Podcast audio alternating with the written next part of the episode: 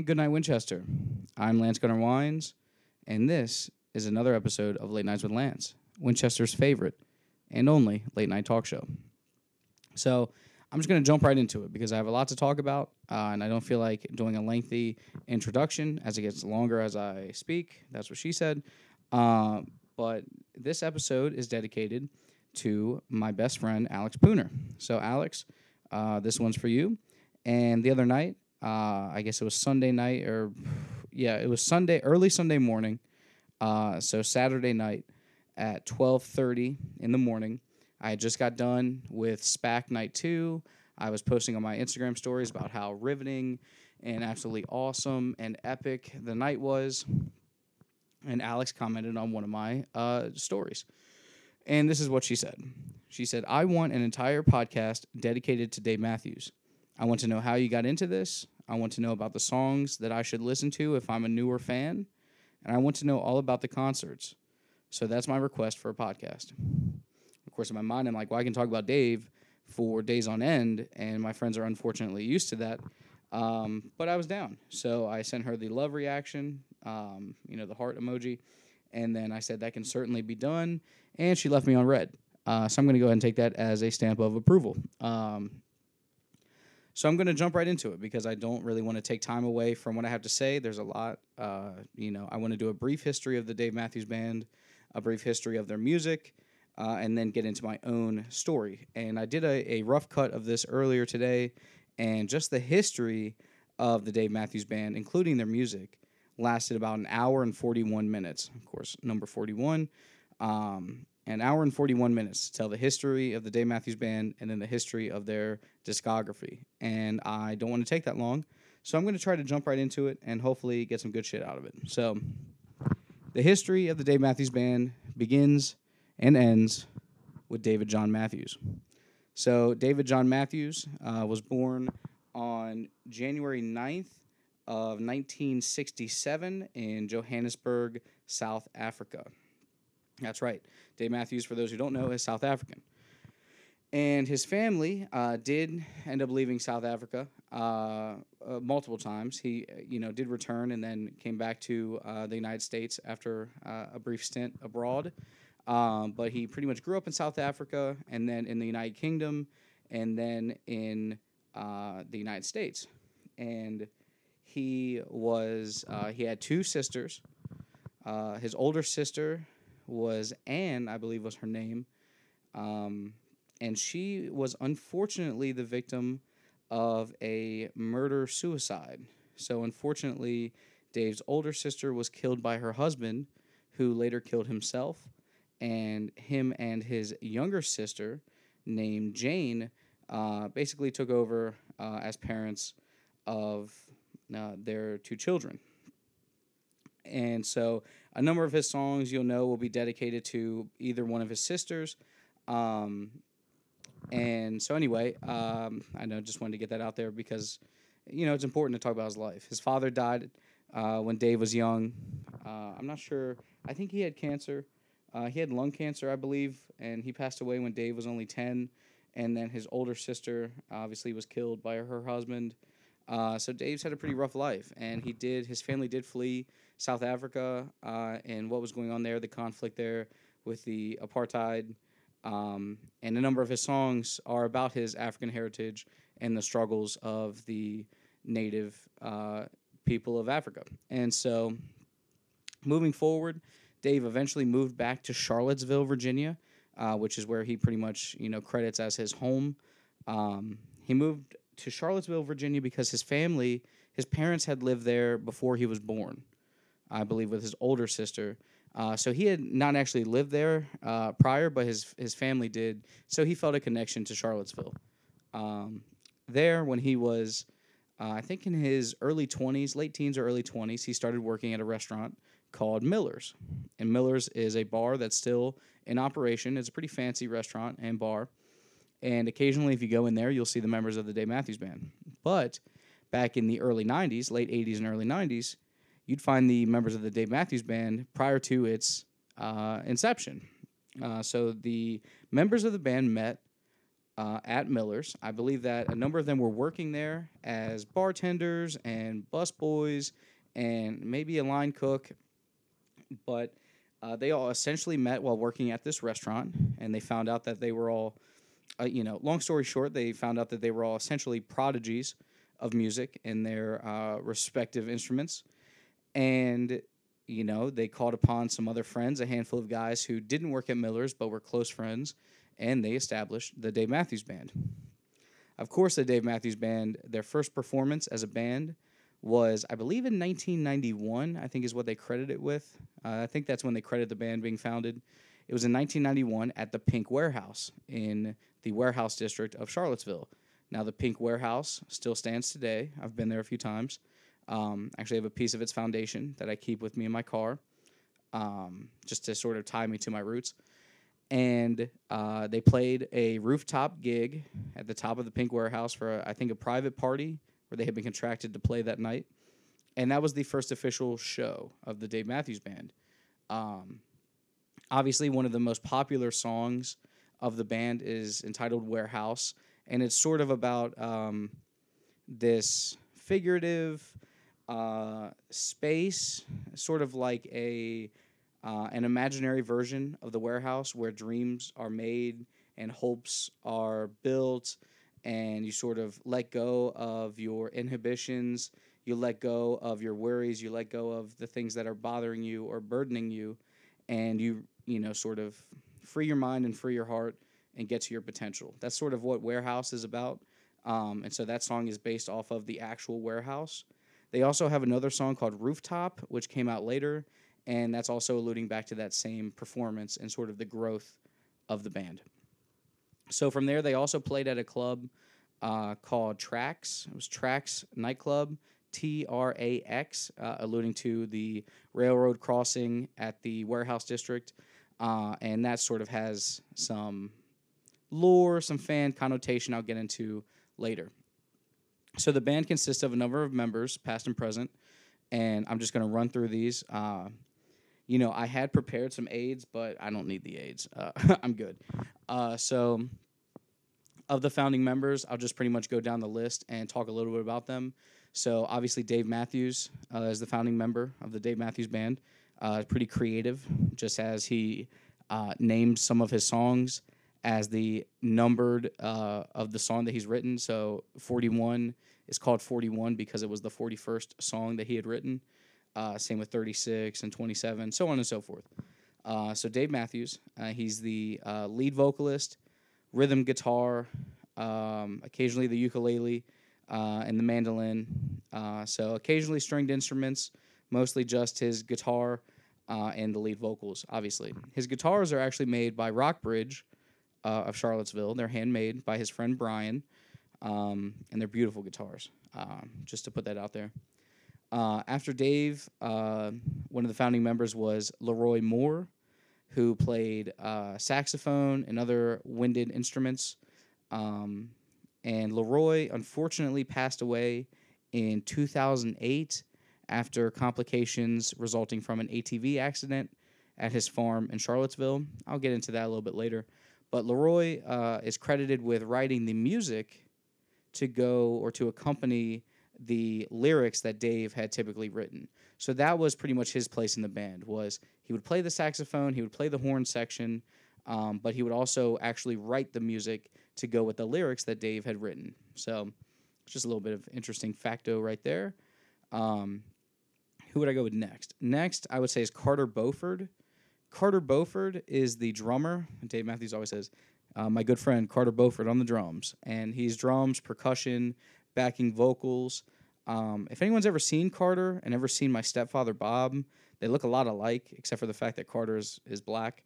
So um, I like to say that Carter, because they both have like this similar facial structure and similar, uh, especially in their cheeks and their smile, and they have kind eyes, and their facial hair has pretty much grayed out at this point. And I mean, they're both handsome men. So I always say that Carter is like a black Bob and it's funny because they have a song. Um, I think that's that's titled that. I'm pretty sure it's titled Black Bob. Uh, if I, I, think so, or it might be Bob Law. No, it's Bob Law. I think. Um, anyway, not really important. Just a little, if, in case you're ever like, hey, is that Carter Beauford? Just think of my stepfather, but imagine him as a black man. Um, and Carter does drums, percussions. He actually went to school uh, here in Winchester at Shenandoah University. Shenandoah has a uh, world renowned conservatory, and he studied music here and then later moved down to Charlottesville, where he met the guys, and the rest is history. Uh, let's see. After him, who's next on the group? Um, after that would be Boyd Tinsley, I believe, was an, an an additional uh, member of the band at the time. So Boyd uh, played the violin. Uh, he also played, I think, the mandolin as well, and he did backing vocals. Uh, and Boyd is unfortunately no longer with the band. Um, him and the band parted ways after some accusations of sexual misconduct with another band that he uh, was a sponsor of came to light. So these allegations came forward. These gentlemen came forward uh, accusing Boyd of sexual misconduct, sexual harassment, uh, as a result of uh, essentially managing and sponsoring their band, a group of younger men. Uh, and the band decided that it was in their best interest to move forward without Boyd Tinsley at the violin. And of course, this all happened in 2018, or at least it came to light in 2018. So this is pretty recent. Um, and so after him, uh, who would be next? Tim. Tim Reynolds uh, actually isn't credited with joining the band permanently until sometime in the 2000s. I, I think like 2000. I want to say like 2005 maybe, um, which is surprising because most, if not all, of the recordings of the Dave Matthews Band include Tim Reynolds as lead guitar, right? So Tim is the lead guitar player. Um, but he was typically noted as a guest in most of their performances and studio recordings. Uh, he didn't, you know, I guess, give up his own music career to be a part of the Dave Matthews Band until the early 2000s. Um, but you can't imagine, there's no Dave Matthews Band without Tim. Uh, there's no Dave without Tim, honestly, because they actually go out and do acoustic shows. They used to tour just Dave and Tim acoustically, and those are some of the best performances that you'd ever hear. So that's Tim. Who else is next? Uh, Rashawn Ross plays the trumpet. Uh, he came a little bit later as well. That's what she said. Uh, but Rashawn Ross plays the trumpet. He's an amazing trumpet player. I've seen him play two at one time, um, and I just love. He has such a great personality on stage. It's just so much fun. Um, and then after Rashawn, there's Jeff Coffin, and Jeff is the sa- the current saxophone player. He, you know, I mean now you can't imagine the Dave Matthews Band without Jeff, but he joined the band after Leroy's death. So he essentially took over as the saxophone player for the band after Leroy passed away. And um, Jeff is pretty recognizable. Uh, he has the like a long, stringy, kind of white gray beard, uh, like soul patch that's pretty long. He's a white guy, uh, and he just really jams. He's the photographer friend of the group, so a lot of the photos of the band that you see are him taking them. Uh, it's really sweet. He just he loves them to death. Like you can tell, you can tell that. I mean, they all love each other. They're all one big family. They've been a family for thirty years. Um, I mean, pretty much Dave's only family, honestly. Uh, sadly, and you just see it in how they they interact with each other. But you can tell that Jeff truly feels just happy to be there. Um, so yeah, I love Jeff. Uh, Stefan Lessard on bass guitar. So Stefan, uh, I believe, is the youngest, or at, for the majority of the band's, um, I guess, career. I think that Stefan was the youngest member because uh, he was only a teenager when he joined. But he plays bass, and he, uh, I think he was like a busboy or something at Miller's, and they were like, "Hey, like, we're forming this band," and he his whole life has just been the Dave Matthews Band which I I feel him. Um, so yeah, Stefan on bass guitar, and then I'm trying to think if I've gotten to everyone except for the new member. So let's see: Dave, Tim, Carter, Leroy, Jeff, Rashawn, Stefan, and then uh, the newest member of the band is Buddy Strong. Buddy Strong plays the keyboards, the pianos, uh, and does backing vocals. And he, so when Boyd left the band, a lot of people were wondering if they were going to find a new violin player, a new string player, or you know what they were going to do. Essentially, a lot of people didn't think that the Dave Matthews Band could go on without a violin player. Which, you know, as much as I love all the members of the band, as long as Dave's around, there's going to be a Dave Matthews band, right? Um, but instead of finding another violin player who I nominated my friend Lauren, uh, they went and they found a piano player. And Buddy is is young, he's vivacious, uh, so full of life, so full of energy. Um, his name's Buddy Strong, and if you looked at him, that's what you would call him because he's super kind, like your buddy, and he's super jacked, like he's strong. So Buddy Strong is a pretty fitting name. Um, and strapping young lad, if you will. And he, uh, you know, I think people were really nervous, and I think people were waiting to see how Dave would react playing with him. And turns out they have great chemistry, and it's almost like he has been there since 1991 when he was probably like, you know, five years old. um, so yeah, that's pretty much the whole band. Um, I'm trying to think if I missed anyone. I don't think I, I have.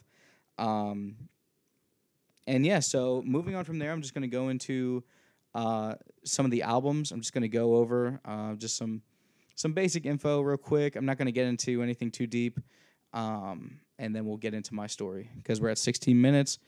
I'm pretty confident with that. Uh, so the first album that they released, a studio album, I should say, is Under the Table and Dreaming. And Under the Table and Dreaming was released on September 27th of 1994. Uh, it was uh, recorded uh, under the label of RCA, which is essentially Sony. Um, its peak or its debut and peak chart performance was the 11th position. So its highest chart spot was uh, number 11.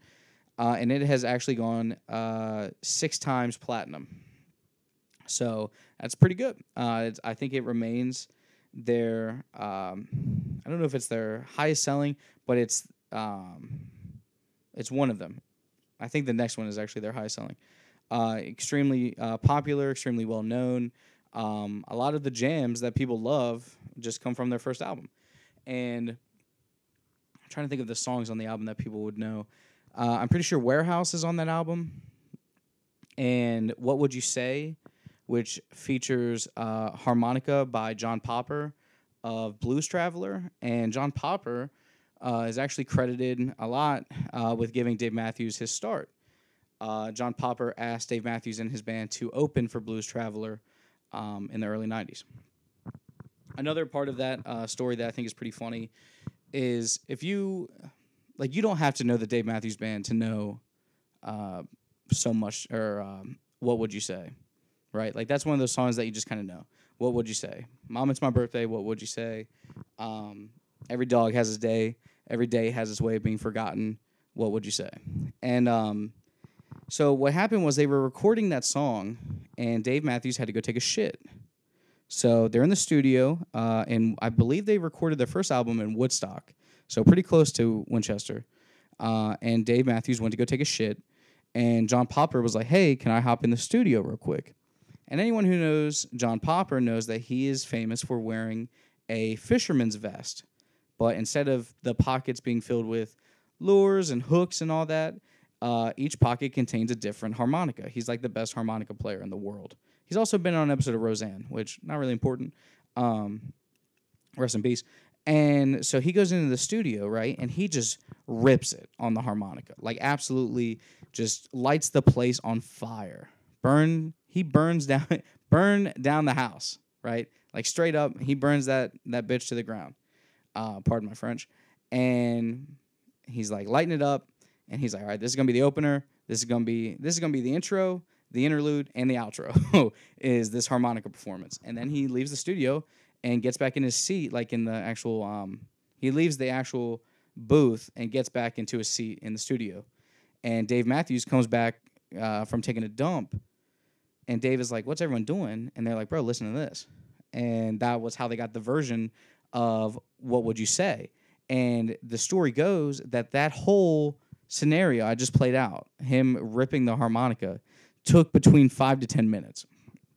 So Dave literally went to the bathroom, pulled his pants down, you know, dropped a deuce, you know, cut, pinched a loaf, wiped, put his pants back on, washed his hands, came back in the studio, and John Popper had lit up the whole place on the harmonica and that is one of the most recognizable songs and one of the most recognizable intros in all of Dave Matthews. So, interesting story there.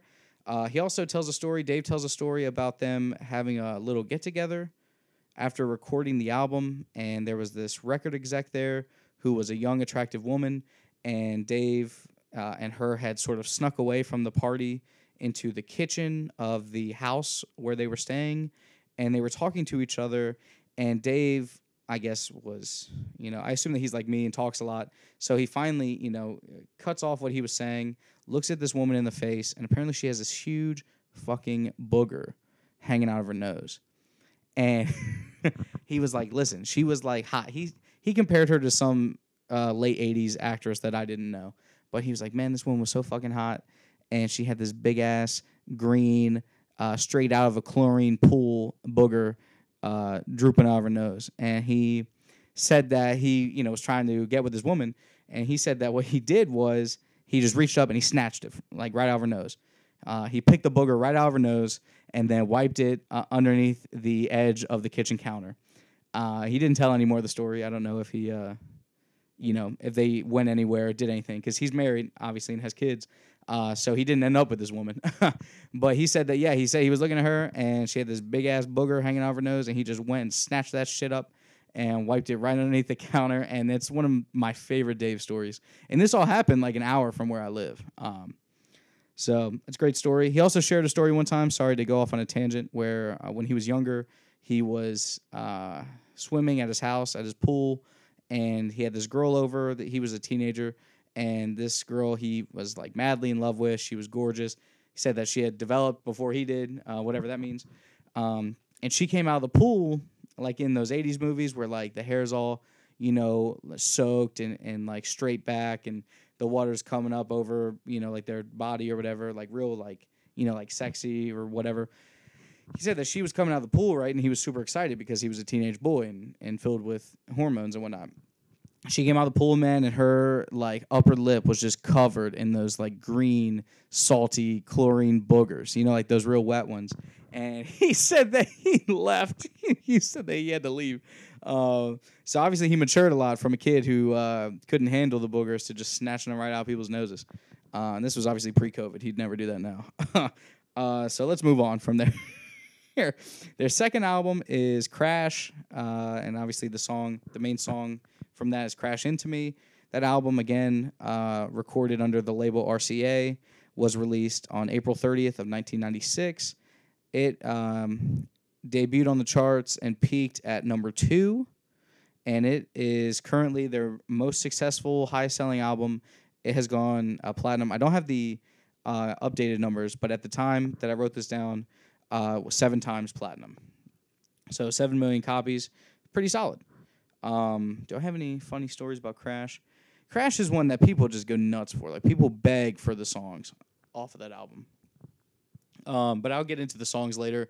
I could go through a list of every song, but it would it would take hours because I think they they have at least performed like and it has to be like 500 600 songs right um, so moving on from there that was 96 uh, their next album was before these crowded streets which was released uh, almost two years to the day later, on April 28th of 1998, it debuted and peaked on the charts at number one. It was their first number one album, uh, and it went platinum four times. Now, this album is significant for a number of things. Uh, of course, some of the songs are just absolute bangers.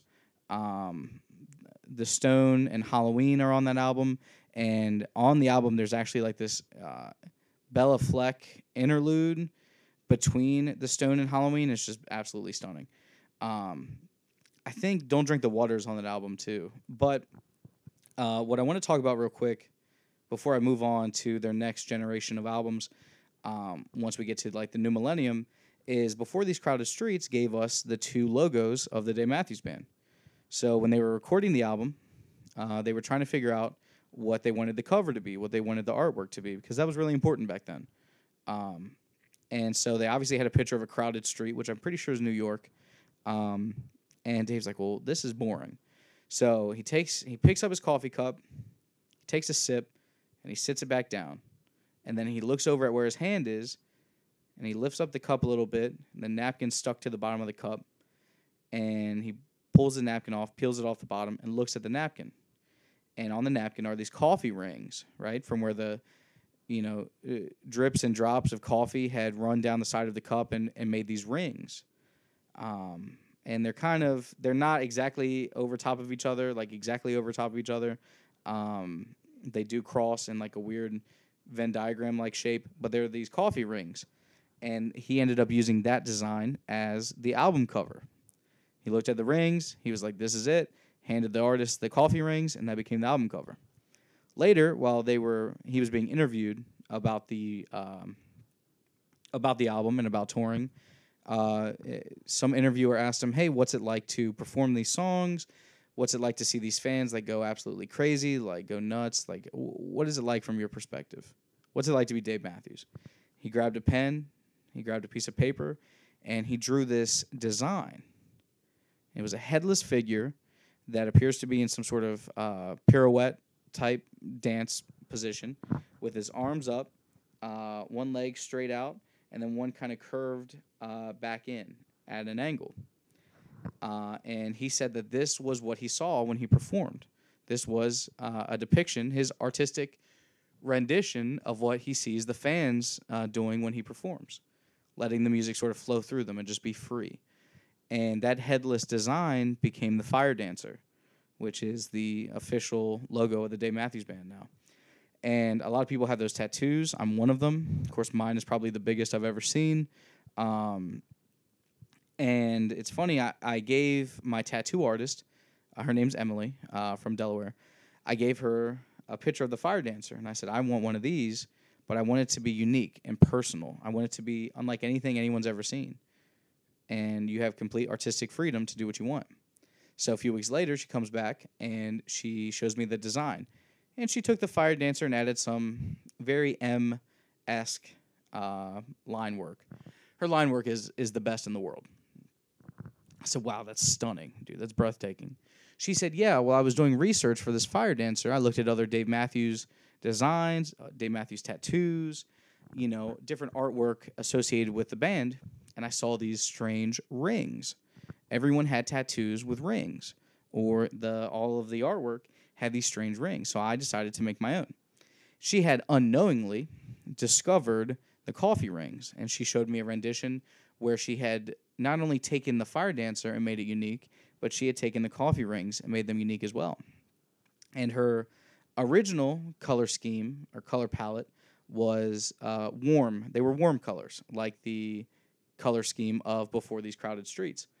And then she was like, I also made this. And they were cooler colors, right? They were light blue, uh, like teal, uh, you know, light blues, light greens, uh, light purples. Periwinkle is is the main color. She said this is like a cooler rendition, and that's what I went with.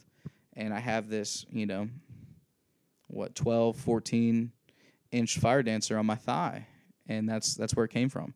Uh, and she had, you know, she had no idea. To my knowledge, she wasn't aware of the Dave Matthews Band and like their logos and all their stuff. I mean, she obviously knew who the band was, but she didn't know like their logos, and she had no idea that the coffee rings held any significance to the band. She just saw them on other artwork, other designs, and sort of put it into her own work. So it's pretty interesting, and now I live with that forever. So at the turn of the millennium, uh, that's sort of, there was a shift in the Dave Matthews Band, right? So under the table, crash before these crowded streets. That's like classic Dave. That's what people who no longer listen to Dave Matthews Band and joke about Dave Matthews Band and say that all of their music sound the same, that's what they base their opinions off of. Is they haven't listened to the Dave Matthews Band since the year 2000 and they think that all of his music is just happy-go-lucky stoner festival music and it all sounds the same and that's because they haven't listened to his albums since and that could be because maybe they grew up i think the world grew up a little bit on september 11th and things changed. Culture changes. But I think that there's a new sheriff in town, and the next album is one that most people assume is my favorite, but it's not. Uh, it's probably my third or fourth favorite. The next album is Every Day. Every Day, again recorded by RCA, was released on February 27th of 2001. It debuted at number one in both the United States and Canada, so the first to do that, and it has gone platinum to this point three times. Now, every day was actually uh, planned and written without the band's knowledge by Dave Matthews. Um, so all these albums are typically recorded either in L.A. or in Charlottesville. Uh, It's some part of it. You know what I mean? Um, they had a studio that was in Charlottesville where they recorded their music, and then obviously in LA where the headquarters was, the RCA headquarters, they would record and mix some of their music there. And every day uh, was was actually written in a different uh, environment. So they wanted to get back to their roots, and they decided to essentially, uh, I don't know if it was rent or lease or buy a house in Charlottesville, um, in a real rural, laid back, you know, area, and turn that into a studio. I think the Beatles did that a few times. I know Led Zeppelin did it a few times. Um, you know, those big bands. uh, I think the Stones did it where they'd be like, we need to get back to our roots. And so they go buy a house in the middle of nowhere and they turn half the house into a studio. Uh, and then the rest of the house is where they write the music and live. And they were actually there uh, with a gentleman. I forget what his first name is. I think it's Steve.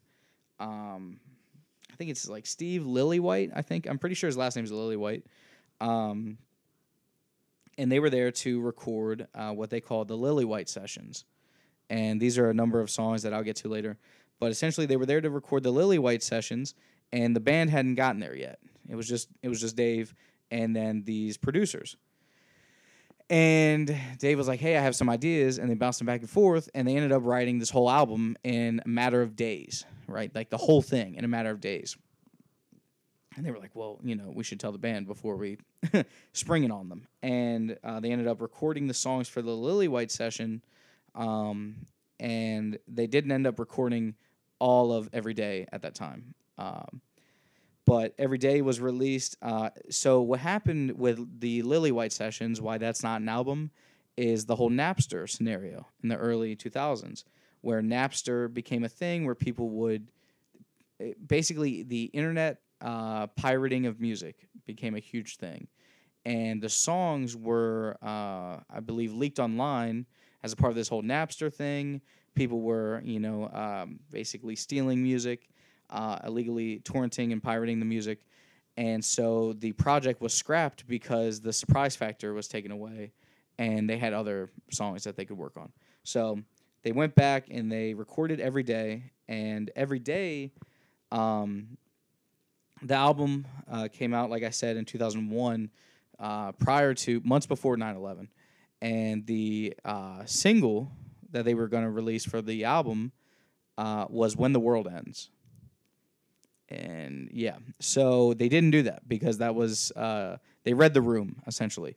Uh, because they were going to release this album, and the first single was going to be "When the World Ends," and then the world ended, uh, and it didn't it didn't look too good. So what they did was they took the song uh, "36," which was the 36th song that Dave had written, and it was about a freedom fighter in South Africa who had been killed, uh, named Hani. I think it was spelled H A N N I, Hani. And the song went, Hani, Hani, come and dance with me. And they wanted to make it more upbeat, more, you know, sort of a better message, not like a sad um, elegy to this freedom fighter, but more of a, a, a high spirited, uh, a better song, more American song, I guess. Uh, and so they changed it to Honey, Honey, Come and Dance with Me. And the song became every day. They remixed it, they did all that. And so 36 became every day. And that became the single that they released instead of When the World Ends. Uh, most people think that that's my favorite album just because of Every Day. Um, every Day is probably my favorite Dave Matthews song, but the album itself doesn't contain as many of the songs that I love as some of the other ones. And it's it's not the best listening experience. Uh, I think that my favorite album, uh, which I'll get to, is more of a complete listening experience, uh, and that's why I prefer it. So that was every day, and then the next album uh, was actually the scrapped Lillywhite sessions, uh, reconfigured, remixed, and put into an album. And so a year later, on July 16th of 2002, so I had just turned uh, what seven years old. Uh, they released "Busted Stuff" again with RCA. It debuted at number one again in the United States and Canada, and went platinum twice. So Busted Stuff essentially is what the Lillywhite album was going to be. Uh, it contains a number of great songs. So, what made my concert the other night so special was the number of songs from the Lillywhite session uh, that was played, especially all in a row, how it was intended. Uh, and I can get into some of the songs on that album. My favorite, um, which has quickly become one of my favorite songs, is You Never Know, which, if you follow me on Instagram or Facebook, you saw me quote in my post about Amel and my trip to Philadelphia.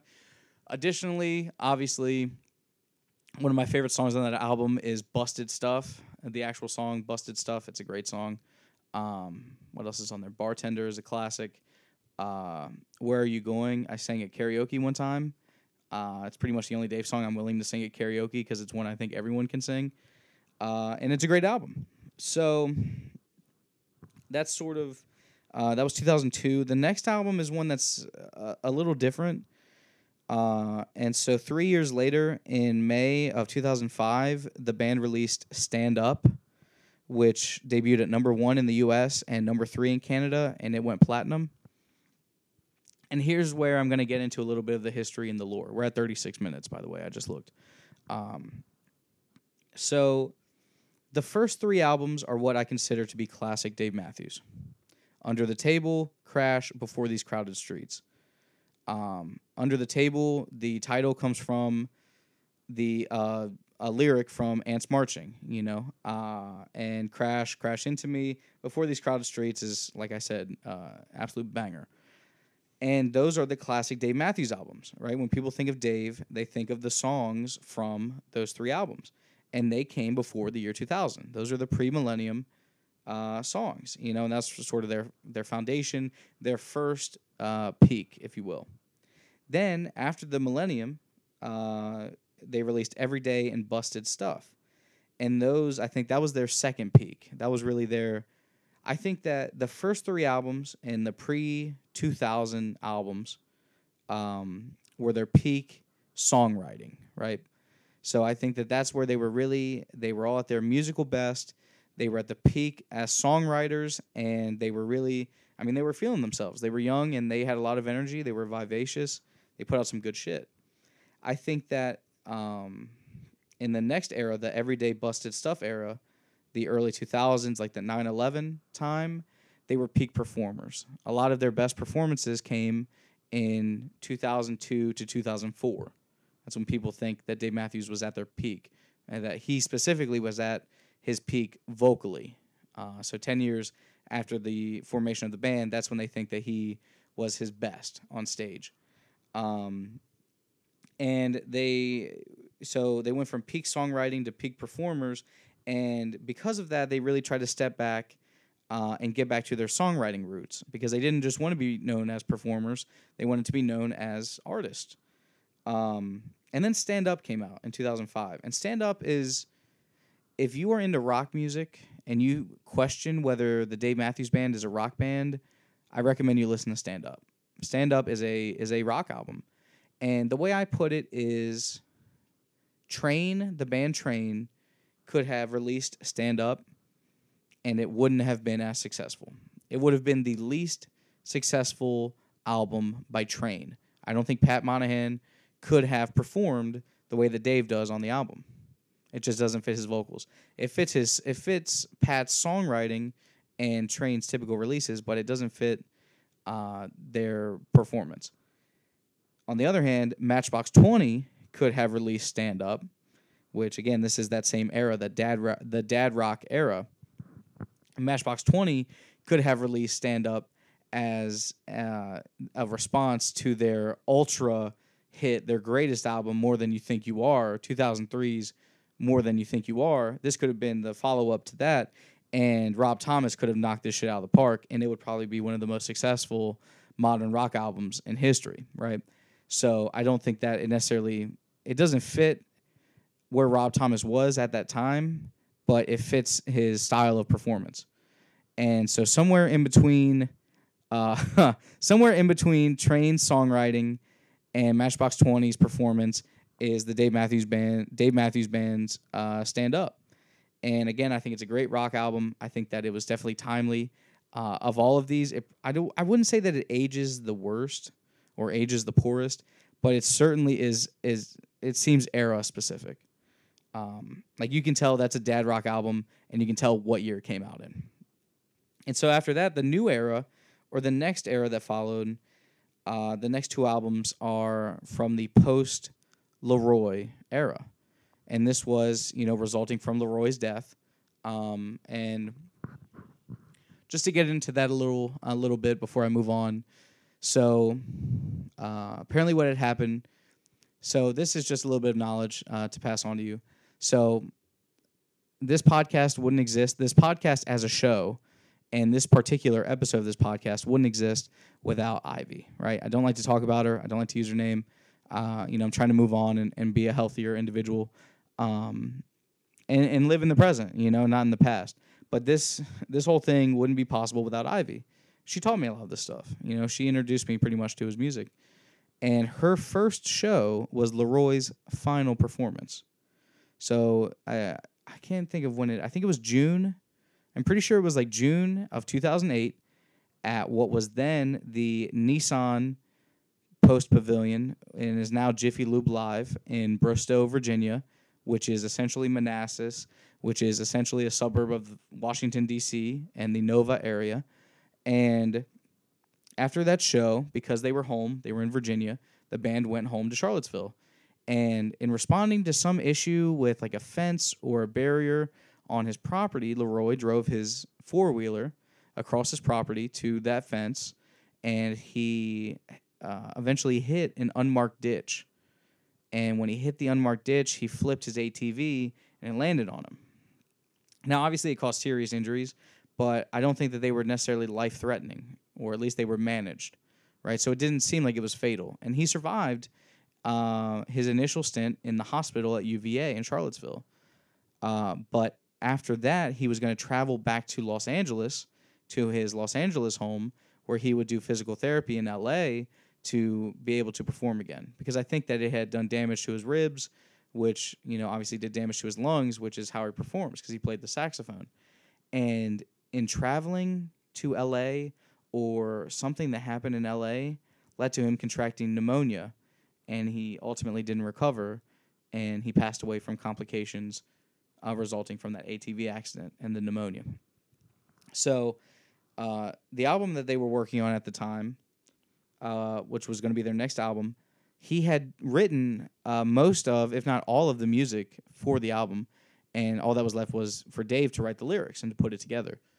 And that album became known as uh, Big Whiskey and the Groogrux King.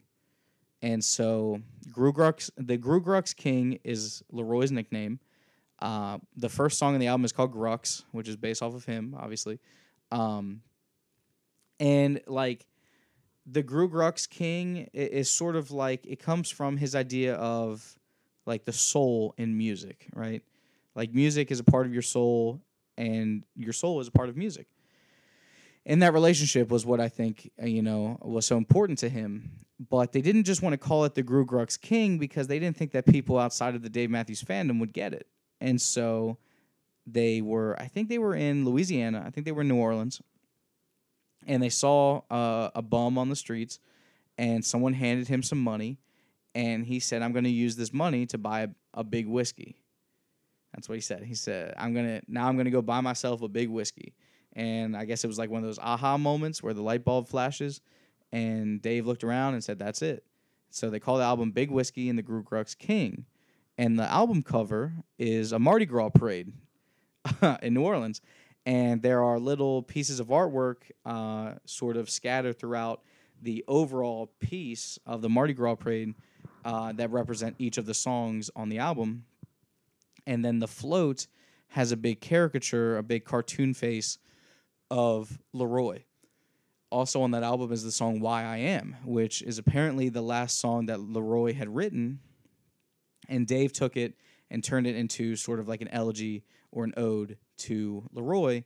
Um, the lyrics go um, Forever dancing with the Groogrux King, heaven or hell, I'll be there with the Groogrux King. Um, my my story ends with him. You know, it, it, it's basically about their relationship uh, and how their stories are intertwined, and wherever he went is where Dave will go. Uh, so it's very beautiful. That album is called Big Whiskey and the Groove King. It was released um, a year after Leroy's death, uh, June 2nd of 2009. It debuted at number one in the United States and number two in Canada, and it went platinum. It has a number of amazing songs on it. My second favorite uh, Dave Matthews song is on that album. It's called Spaceman. Um, it's the one that I'm going to get my next tattoo of. And it's funny that I think that 36 Every Day is my favorite Dave Matthews song, but it's not my favorite song of all time. My favorite song of all time is The Sun by Maroon 5, which is my, my tattoo on my left leg. Um, so you would think, well, okay, well then if the next song, if your second favorite song of all time must be your first favorite song by the Dave Matthews Band, right? It should be every day. But uh, that's not how my mind works. And so I think that um like if you're like, well, what's your your favorite Dave Matthews song, which I think is like the most Dave Matthews, the most significant, I'd say every day. But if I'm actually going on like favorite songs as in songs that I think are the not only speak to me, but are the best artistically and the best uh, musically, then I think Spaceman is probably my second favorite song. That's why I'm gonna get it tattooed. Um, so that's probably my second favorite album. It's one that I own on vinyl. Um, and then after that, uh, three years later, on September 11th, 2012, the band released Away from the World. Uh, that album, again, with RCA, it debuted at number one in the United States and number three in Canada, and it was their first album to not go platinum. Uh, it actually went gold. I don't have the updated uh, statistics, but apparently it didn't sell a million copies, which I'm surprised because it's my favorite album. Um, it is definitely, in my opinion, their best album. It contains a number of songs that I absolutely adore.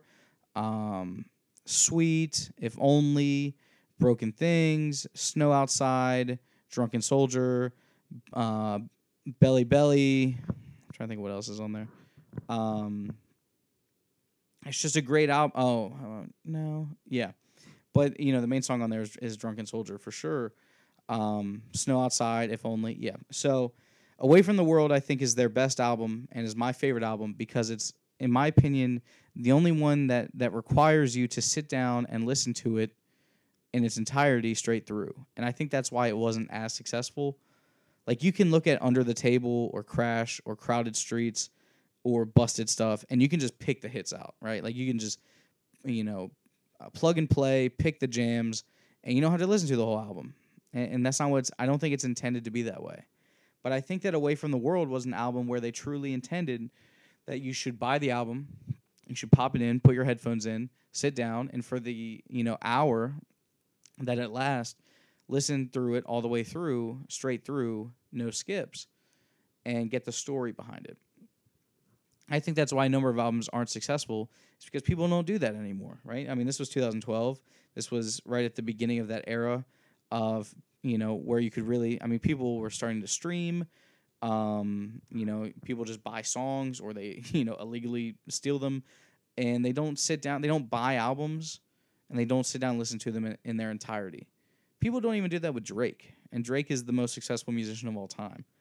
Um, but that album is so beautiful and so powerful and the songs just speak to the soul of humanity not just my soul but to our collective soul um, and he said that Away from the World, I'm pretty sure, I'm trying to think of what song that came from. Um, oh, it came from the riff. Away from the World came from the song The Riff. But it, uh, Dave said that it, it's basically alluding to how um, our body is, is basically just a capsule, uh, a box that our soul resides in. And it, it sort of was like a blurring the lines between life and death which is kind of dark. But when you listen to the album, you get that. Um, and obviously, Drunken Soldier, I recommend. I definitely think that Snow Outside is a little creepy, but I really love it. Um, if you're cold, I'll build you a fire from the bones of who I used to be. You know, uh, you are like my secret garden. Um, and yeah, it's just it's a great album. And so that's sort of that other era. That's the post Leroy era. And then now we're into the uh, post Boyd era, the new era, post Boyd, and then the addition of Buddy Strong. And in this era, we have our newest album, which is their ninth studio album called Come Tomorrow, again with RCA. It was released on June 8th of 2018, and it debuted at number one in the United States and number two in Canada. And this is the first and only Dave Matthews album to be released while I was dating Ivy, right? So while I was right in the right in the heat of the Dave Matthews Band. and this is again uh, the first album um, where they toured and Buddy Strong was there instead of Boyd.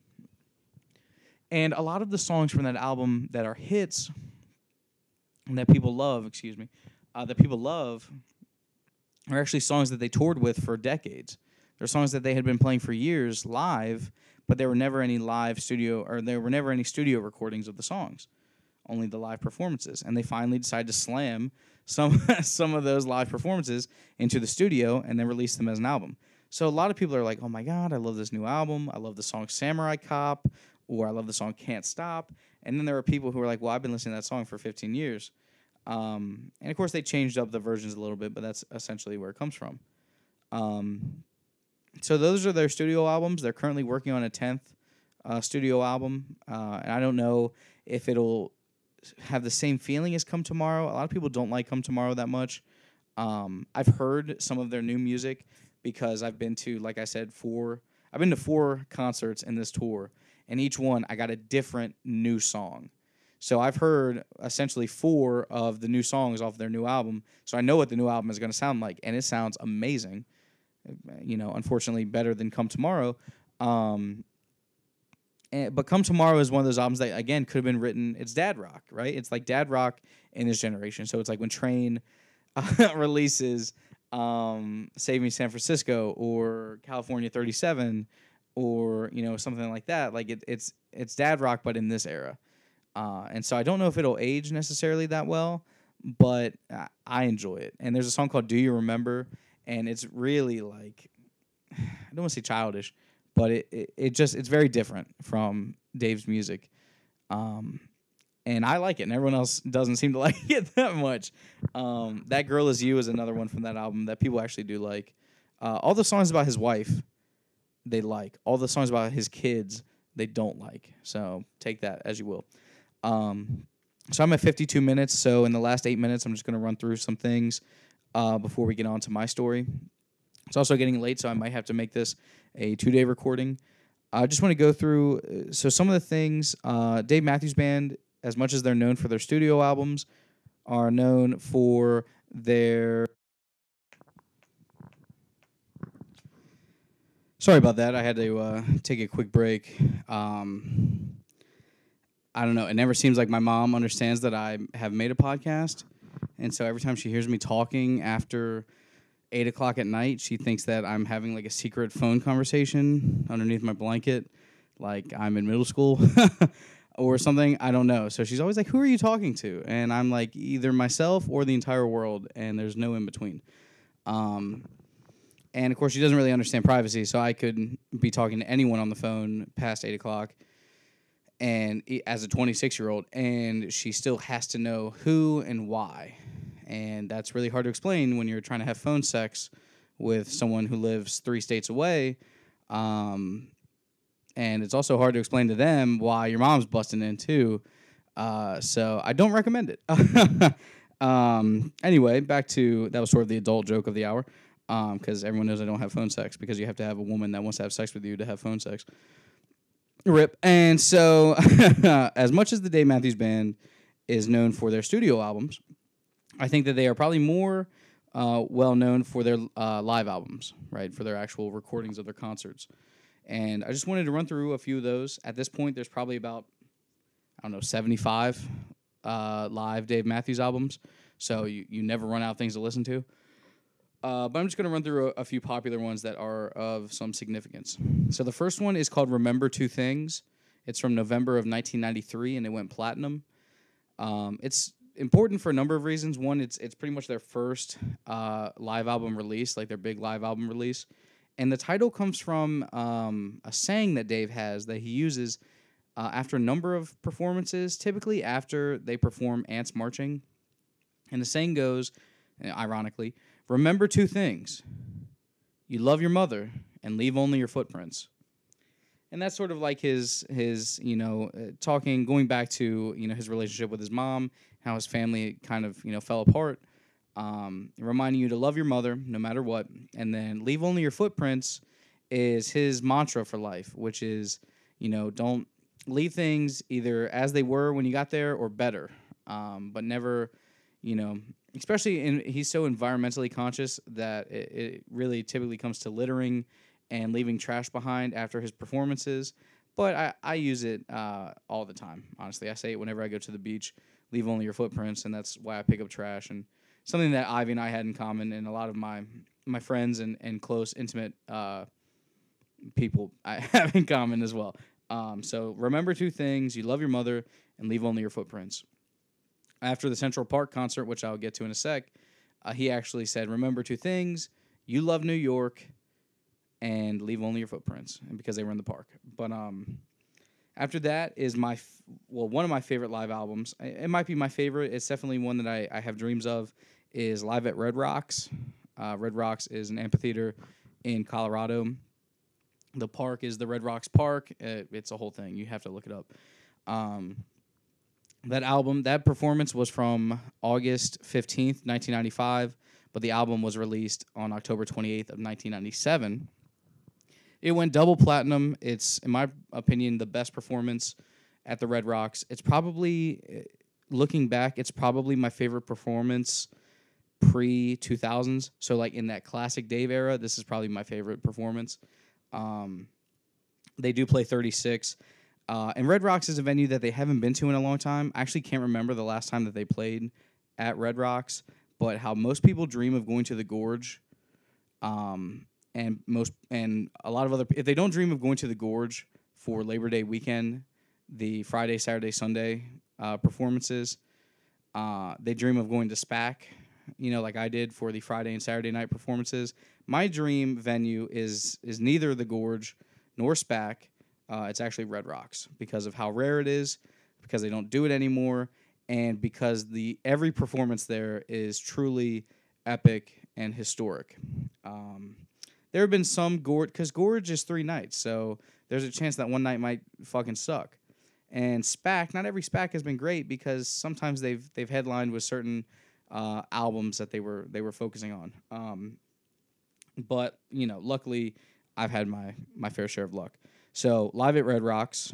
Uh, the next one is listener supported, which was also a video. It was also I think a, a film of the concert. Listener supported is from New York. I think it was like East Rutherford uh, New York, New Jersey. It's from November of 1999, and it went uh, double platinum. There were some really good songs on that album. I think that a recording of Long Black Veil was on that one, if I'm not mistaken. So that's, I mean, it's a great, great one. I, I definitely recommend. Um, I recommend these three if you're getting into Dave Matthews and, and you want to listen to not only some amazing, the good songs, because he only played the good songs for these. That's why they were released. That's why these concerts were later released as albums was because they were the good songs. But how he intended them to be uh, heard, and at the peak of his vocal ability, I recommend "Remember Two Things," live at Red Rocks '95, and listener supported. The next one is the Central Park concert. The Central Park concert is widely considered to be the best Dave Matthews performance of all time. Uh, I think that's up in the air uh, at least for me, and not just because of SPAC. Uh, but uh, the Central Park concert is it's definitely, in my opinion, listening to all these albums in the top five, if not the top three. Um, but the Central Park concert occurred on November, or the album was released on November 18th of 2003. I think the concert took place in July of 2003, and then it was later released in November.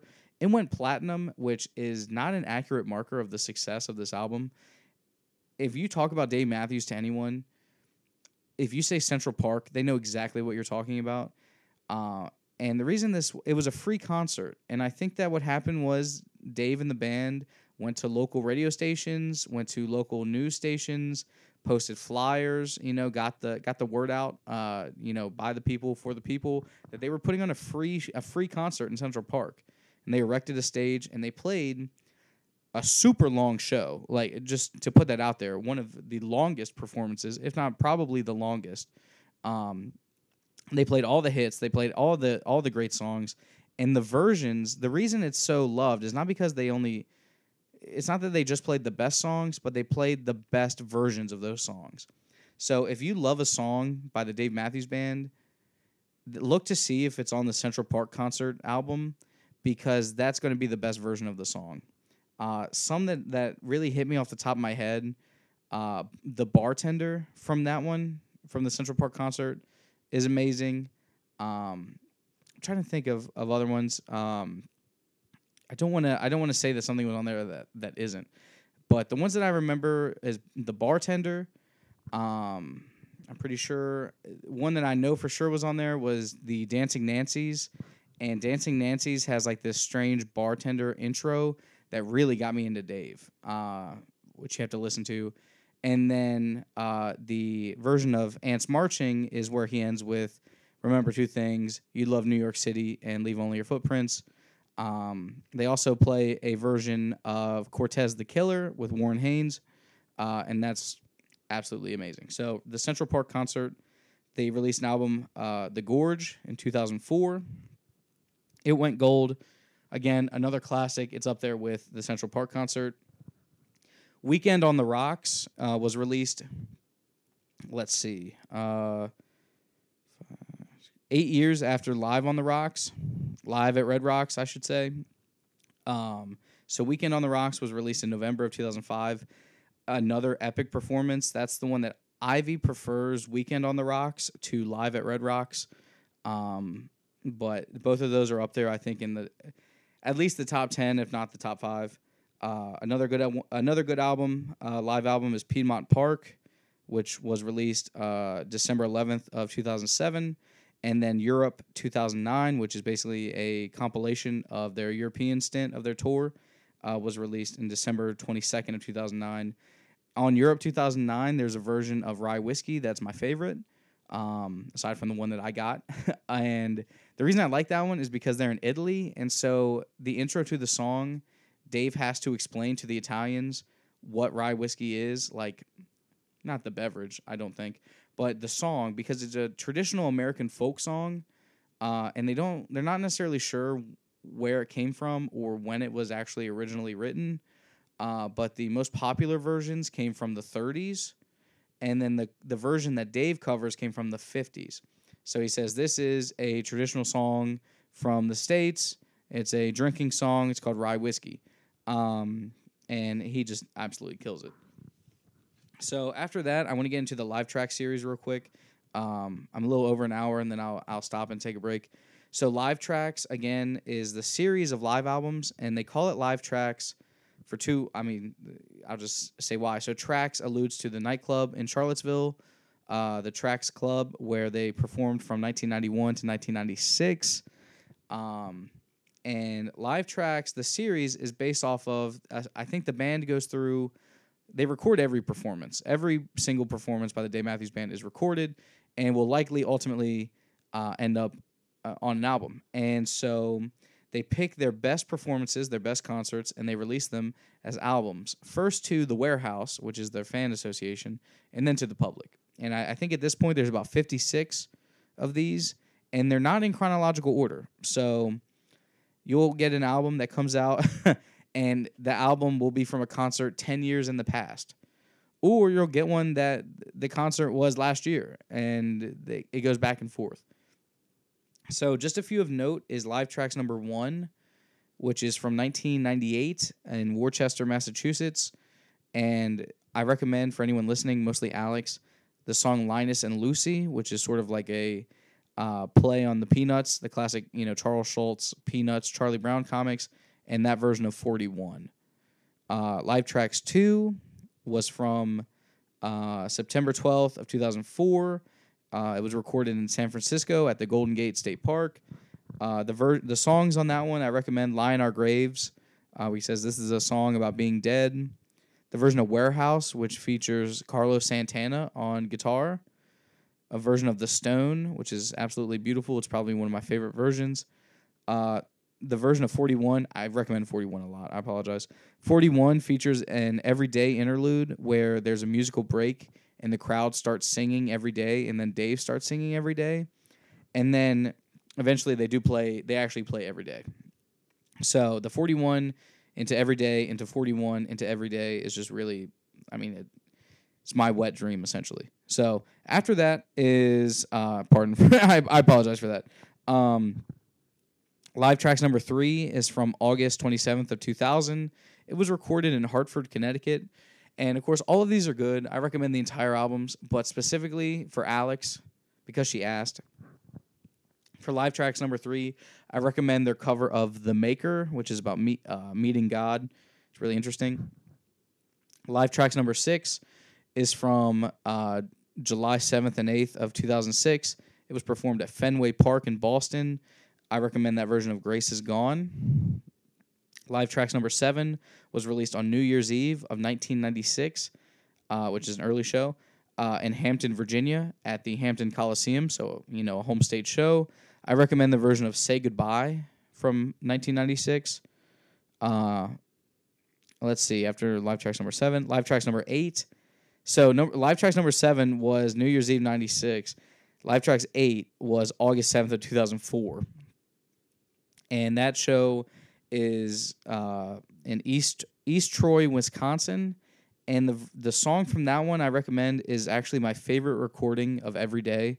So if you're like Lance, your license plate says DMB 36. What's that? And I say it's the song 36, the song every day, and they're like, "Oh, I want to hear it." This is the version I would send the Apple Music or Spotify or YouTube link to.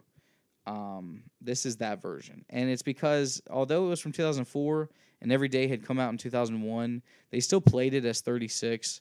Um, you know, when when Leroy was alive, they still played it the the original way essentially. Uh, so it was a slower, more emotional, more powerful every day than what they play now.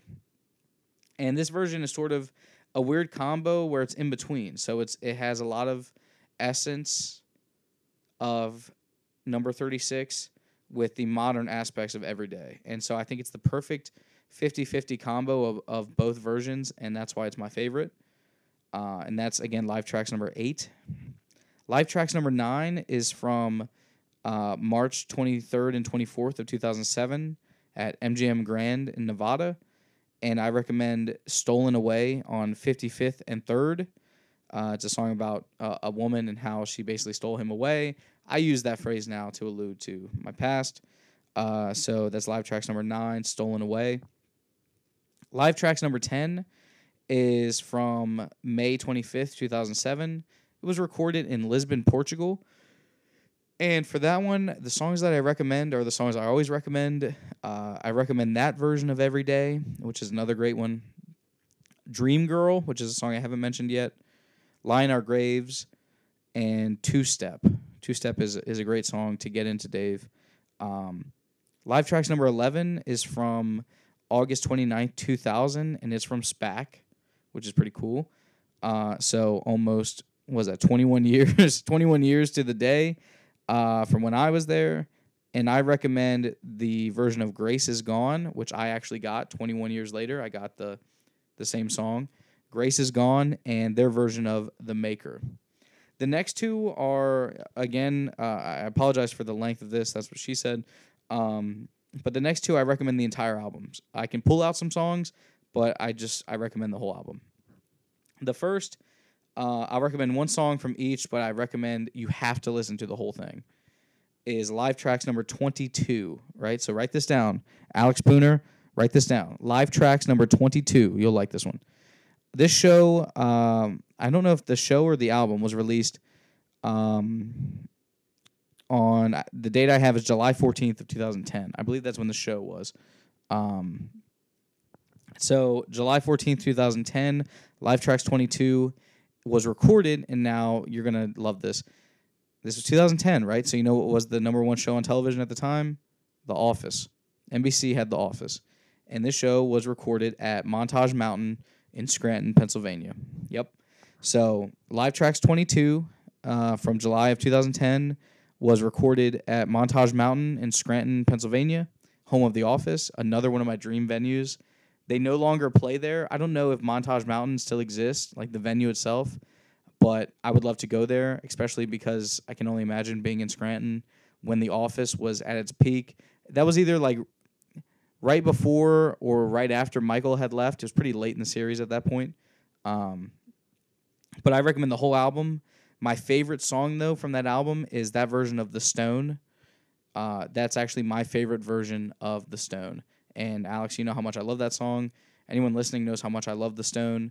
My favorite version comes from Scranton in 2010.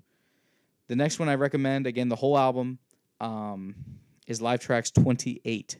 So 22 and 28 is from November 19th, 2010. Uh, and that is actually recorded. This is why it's, I think this is why it's, it's so good. Was recorded at the John Paul Jones Arena in Charlottesville, Virginia. So this one was recorded at the John Paul Jones Arena, which is the football stadium at UVA in Charlottesville. So it's uh, Dave's home show, which I can only imagine what it's like to see Dave Matthews at home. Uh, not, I mean, it's his home and it's it's like my home too. I recommend the entire album. Uh, it's probably one of their best. Per- it's it's definitely in my top five. You know, uh, I think that SPAC Night Two, uh, Red Rocks, Montage Mountain, yeah, uh, UVA. I think that they're definitely in my top. I recommend the whole album, but the one that really gets me from that album is his version of Sister, which is dedicated to his younger sister, Jane. Um, and I got that song too, which it was one that I was really after. Um, and it's about how he couldn't imagine, he couldn't lose his other sister, essentially. It was about he couldn't live without Jane because he had already lost his other sister and he just couldn't go on and how much he loves her. Um, and the opening verse is one of the most powerful things I've ever heard in my entire life. Um, and so I recommend Sister, uh, especially for Alex if she's listening, which I hope she is because she requested this. You'll definitely think of Melissa and you'll cry, and then you'll play it for Melissa, and she probably won't cry, but your mom will. It'll be a whole thing. Uh, but yeah, so at at Scranton, I recommend The Stone, and at UVA, I recommend uh, Sister. So that's pretty much all I have uh, right now for all of the history of the. That was the uh, abridged, annotated, short version of the history of the Dave Matthews Band, uh, including their formation, the band members, the chronological discography, and uh, just a note on some of their best live albums. Again, I only mentioned uh, up to live album live tracks 28 and they're on 56 right now so i haven't listened to all of them so i still have years of, of enjoying new music or new versions of music that i haven't heard yet. Uh, and that's the beauty of dave is it never stops. I love you and i can't stop. I need you and i can't stop. Um, so yeah i'm going to take a quick break and i don't know if i'll continue tonight but we'll see. I hope that everyone's enjoying this. I hope that everyone's learned something. Um, and again, Alex, if, you know, I know you're listening. Uh, I miss you so much, and I love you so much, and I can't wait to see you again. I hope that this is everything that you wanted it to be. Um, I hope that I met your expectations, and I miss seeing you every day. And I hope you love this. Uh, I miss Eric and Melissa and Jason, and I'll see you soon. Everyone else listening, thanks for tuning in. Uh, I love you all. I'll be right back. All right, peace.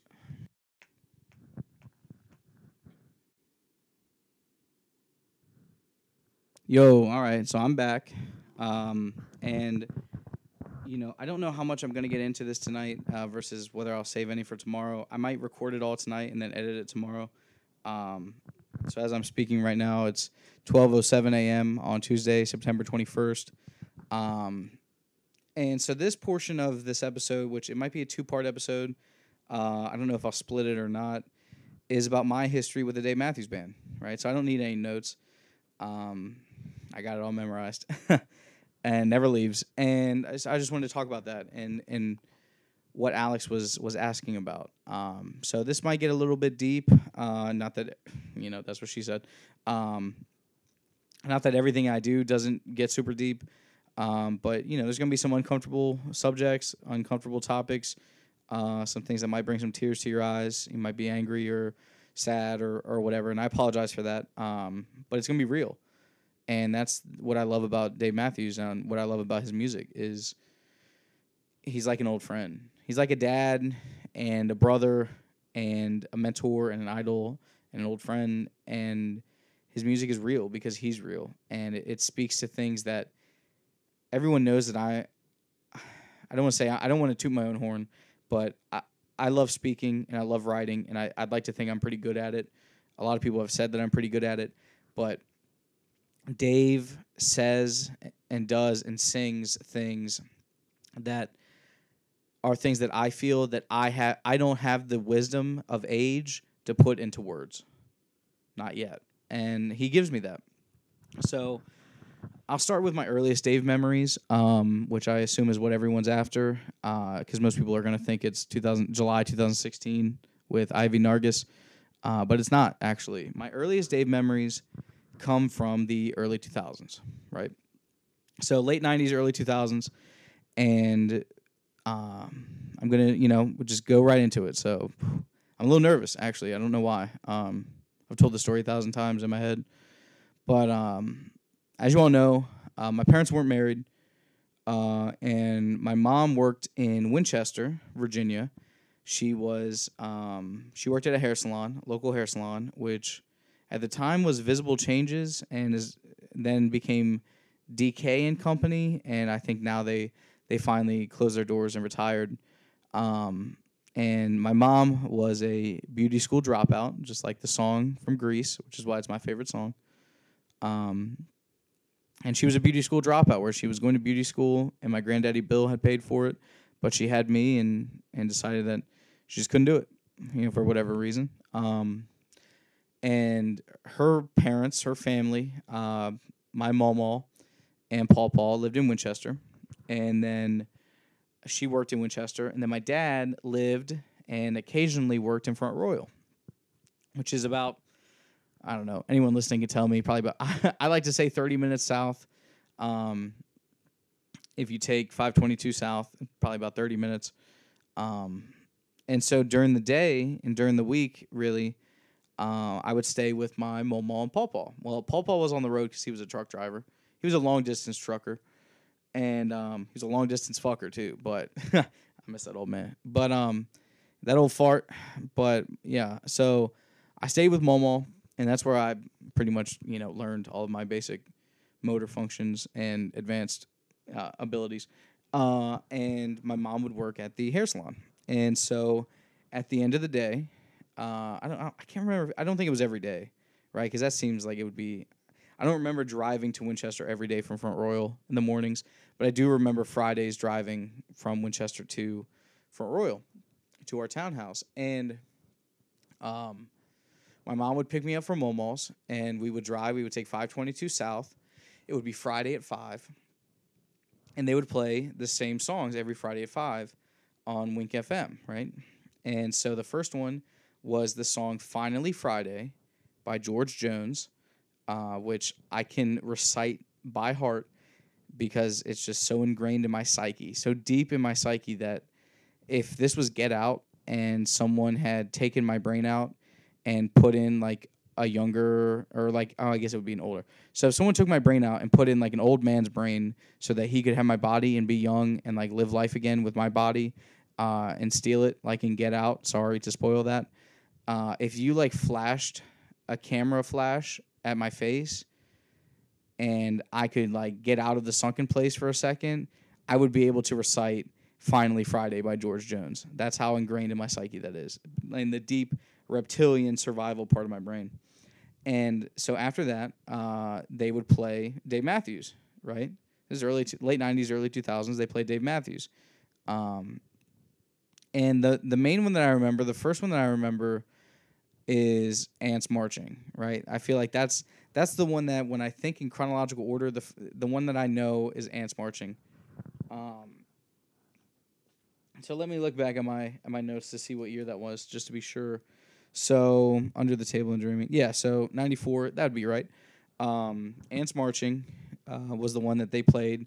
So Friday at five, it was finally Friday by George Jones, and then Ants marching by Dave Matthews Band, and that's what we would listen to on those afternoon rides. The sun would be uh, the the falling sun, setting sun would be beating in to uh, the rear windows of my mom's uh, forest green Ford station wagon, and it would put me to sleep. You know, it, it would it would be so comforting. It was like God's embrace, like Dave said, lying in the hands of God. Um, and that's what we would listen to on the ride to Front Royal. The hills and 522 North, they give you that feeling in your stomach, which I always, I always had trouble describing it. Uh, the and the feeling in your stomach uh, is like sort of deep in your um, what do I want to put deep in your uh, let's call it your posterity, right? Deep in the jewels. Um, and I thought I was the only one who ever experienced that, so I never said anything because I thought it was gross and like sexualized. But apparently, there are plenty of books about the Shenandoah Valley and about the Blue Ridge Mountains and about driving on 522 South and those rolling hills on 522 South between um, Double Tollgate, Stephen City, and Front Royal. Those rolling hills give you this feeling in, in the pit of your stomach um, that sort of tickles your your innards, uh, and that's well known. It's like a well documented thing. And later in life, when I started to date women and started to learn about women and their uh, you know, anatomy, I guess, their uh, physiology, um, I learned that that's that's what they compare um, some of their sensations to, essentially. Uh, and that's so driving on those rolling hills of 522 South is the closest thing that a man can experience to uh, the sensation of female pleasure. Uh, which I don't know why I'm sharing this right now. This is a very Dave Matthews s thing, but it's something I discovered at a young age. Right, like this this memory of the of the feeling in my my stomach in the pit of my innards as a child listening to Dave Matthews Band uh, in the backseat of my mom's car um, at five years old is like that's my first sexual I guess feeling or experience.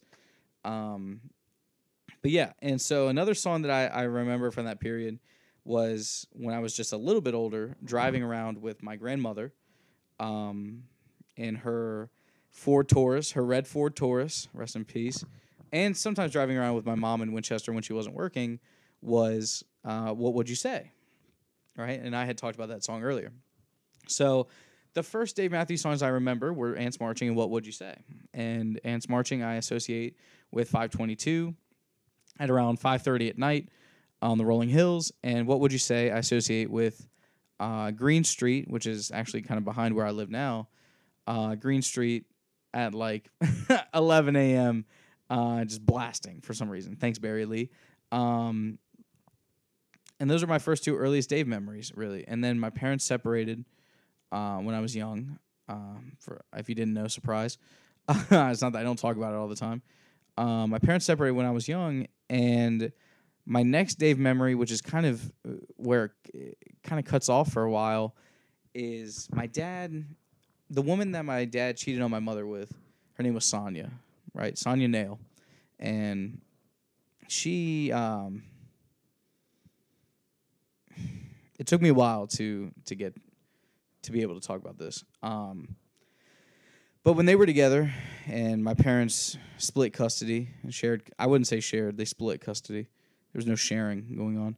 Um, and I spent weekends every other weekend with my dad I, I got to learn a little bit, and you know, this was at like a weird age in public school and elementary school. You know, between like the ages of like seven and and ten. You know what I mean? So those are like really awkward ages, I think. Um, and at that time, I don't, re- I can't remember what year this album came out because I didn't talk about it. But di- I think it was 2003 is when it came out. Uh, Dave Matthews released a solo album, right, which a lot of people went went nuts for. But he released a solo album called Some Devil, which is about uh, I don't think they were married, but it was about a breakup with this woman that he thought was going to be his wife, uh, and it was really like it's really sad music. Uh, they're all lo- I think every song is pretty much like a love song, and uh, he released that album and it was a big radio hit. Right? Uh, they were like, oh my god, Dave Matthews goes on his own, and I remember we were talking about it because my dad loved Creed at the time, the band Creed, and we were talking about music and something came up and he mentioned Dave Matthews, and he also they so they mentioned Creed, uh, with Arms Wide Open, and then um, I can't think of what the other song was. They they mentioned Prince, uh, When Doves Cry, and I can't I can think of it off the top of my head. I'll get to it eventually. But they mentioned Dave Matthews, and the song that they mentioned was Gravedigger, right? And Gravedigger is a fan favorite. It's it's very well known.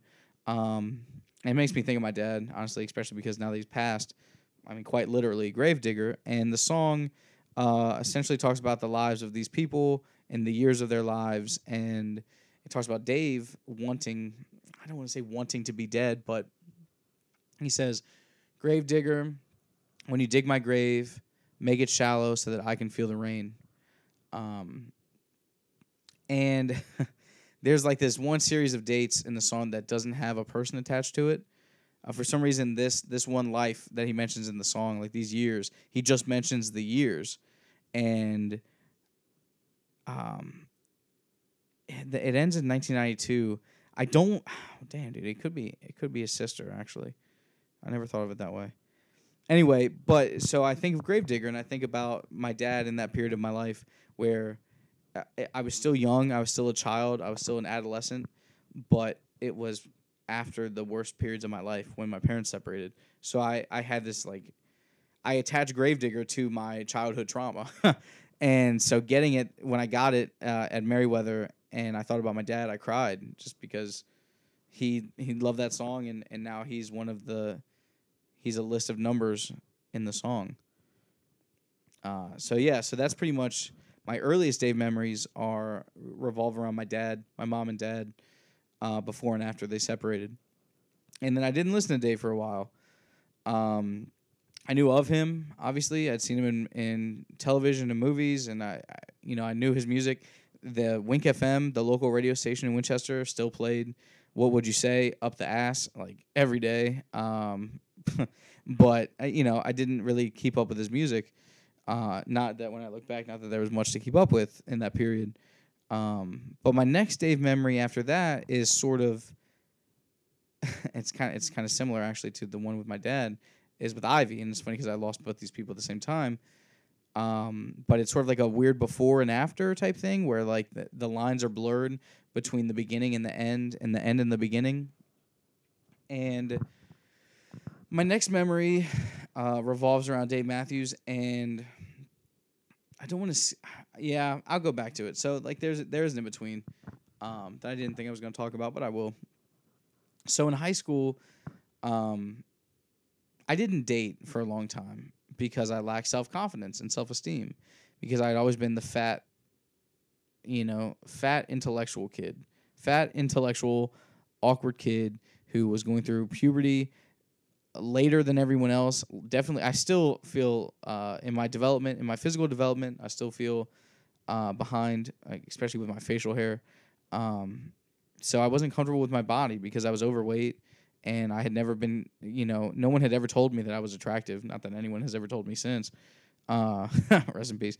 Uh, no, there are some people. I'm just saying that it's not like I, I don't receive compliments, maybe once every three years uh, about my physical appearance aside from my mother and grandmother. But uh, when I was eh, once I was in my junior year of high school, I started to realize that I was actually popular. I just hadn't looked around to notice. You know, I I couldn't see the forest for the trees, and that personality that I had, that sort of general modesty and sense of identity, where I was, I felt like I was hyper aware of myself, but people saw it as like a, a, a, a handsome self awareness had evolved into a popularity that I had developed a very large social circle. I just didn't notice because I was so focused on hating myself.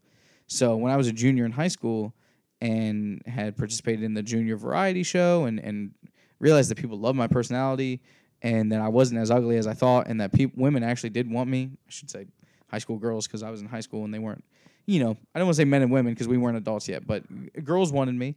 And I realized that. And so I started to build that confidence and I started to date. And um, not really my first girlfriend, but my my second girlfriend, who was like my first serious relationship, was a young lady named Morgan. And Morgan and I would enjoy drives in my 1985 BMW, right? Because I had my license and she didn't. That's how high school goes. I was a senior, she was a freshman, and um, I drove my 1985 BMW 528e, uh, which I still have. Uh, it's a little dinged up and damaged, not because of my doing. Um, and you know, as you do, as really starting that period, uh, you make playlists for the people that you love. and I had like a, a really romantic, what I thought was romantic playlist, which was typically um, Maroon Five because the, our album was songs about Jane, right? She started the, I wouldn't say she started, but the curse, the Lance curse started with Maroon Five.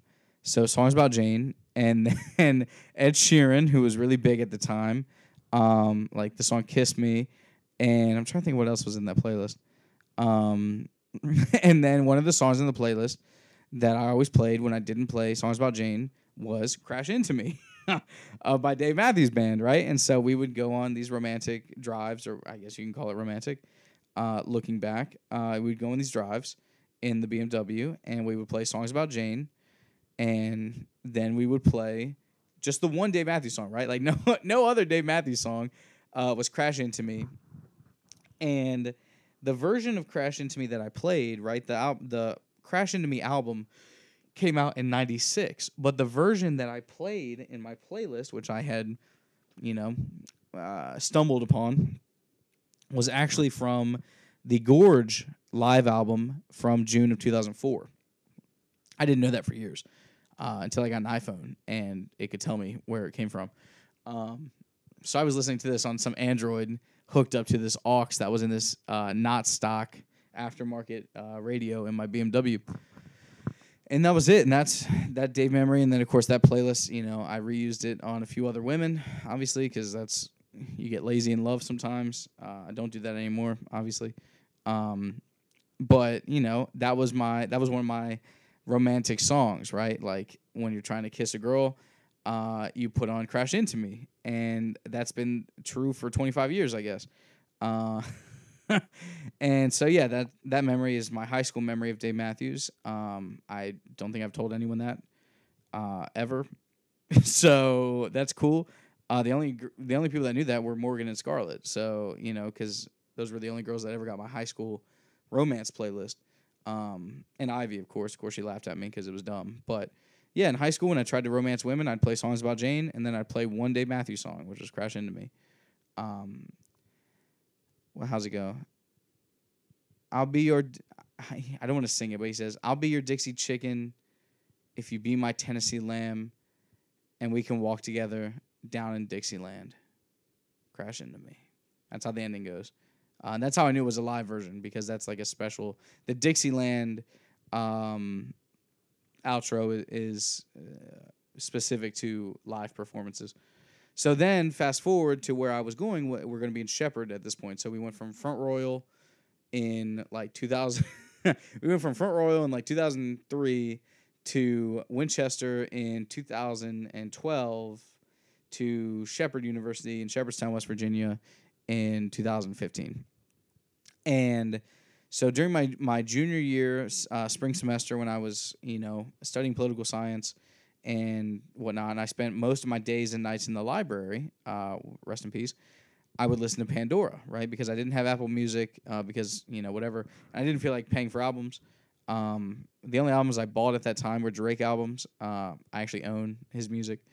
I don't just stream it. Uh, and so I would spend all my time in the library in the um, Scarborough Library uh, at Shepherd University. And I had one computer I always used because it was the best one and I would listen to Pandora. And one of my Pandora stations, for some reason, I, I always thought back to the song Crash Into Me from high school. And I, I created a Dave Matthews Band uh, station on Pandora. And that's when I, I got into a lot of his music. And um, the songs that really got me were the songs uh, from uh, the album Busted Stuff and I'm not really sure. I can't off the top of my head think of all the songs on Busted Stuff. Like I said, they're from the Lillywhite sessions. Uh, but the big one was was Bartender and Where Are You Going? Um, I'm trying to think. I, those were pretty much the the big ones at the time.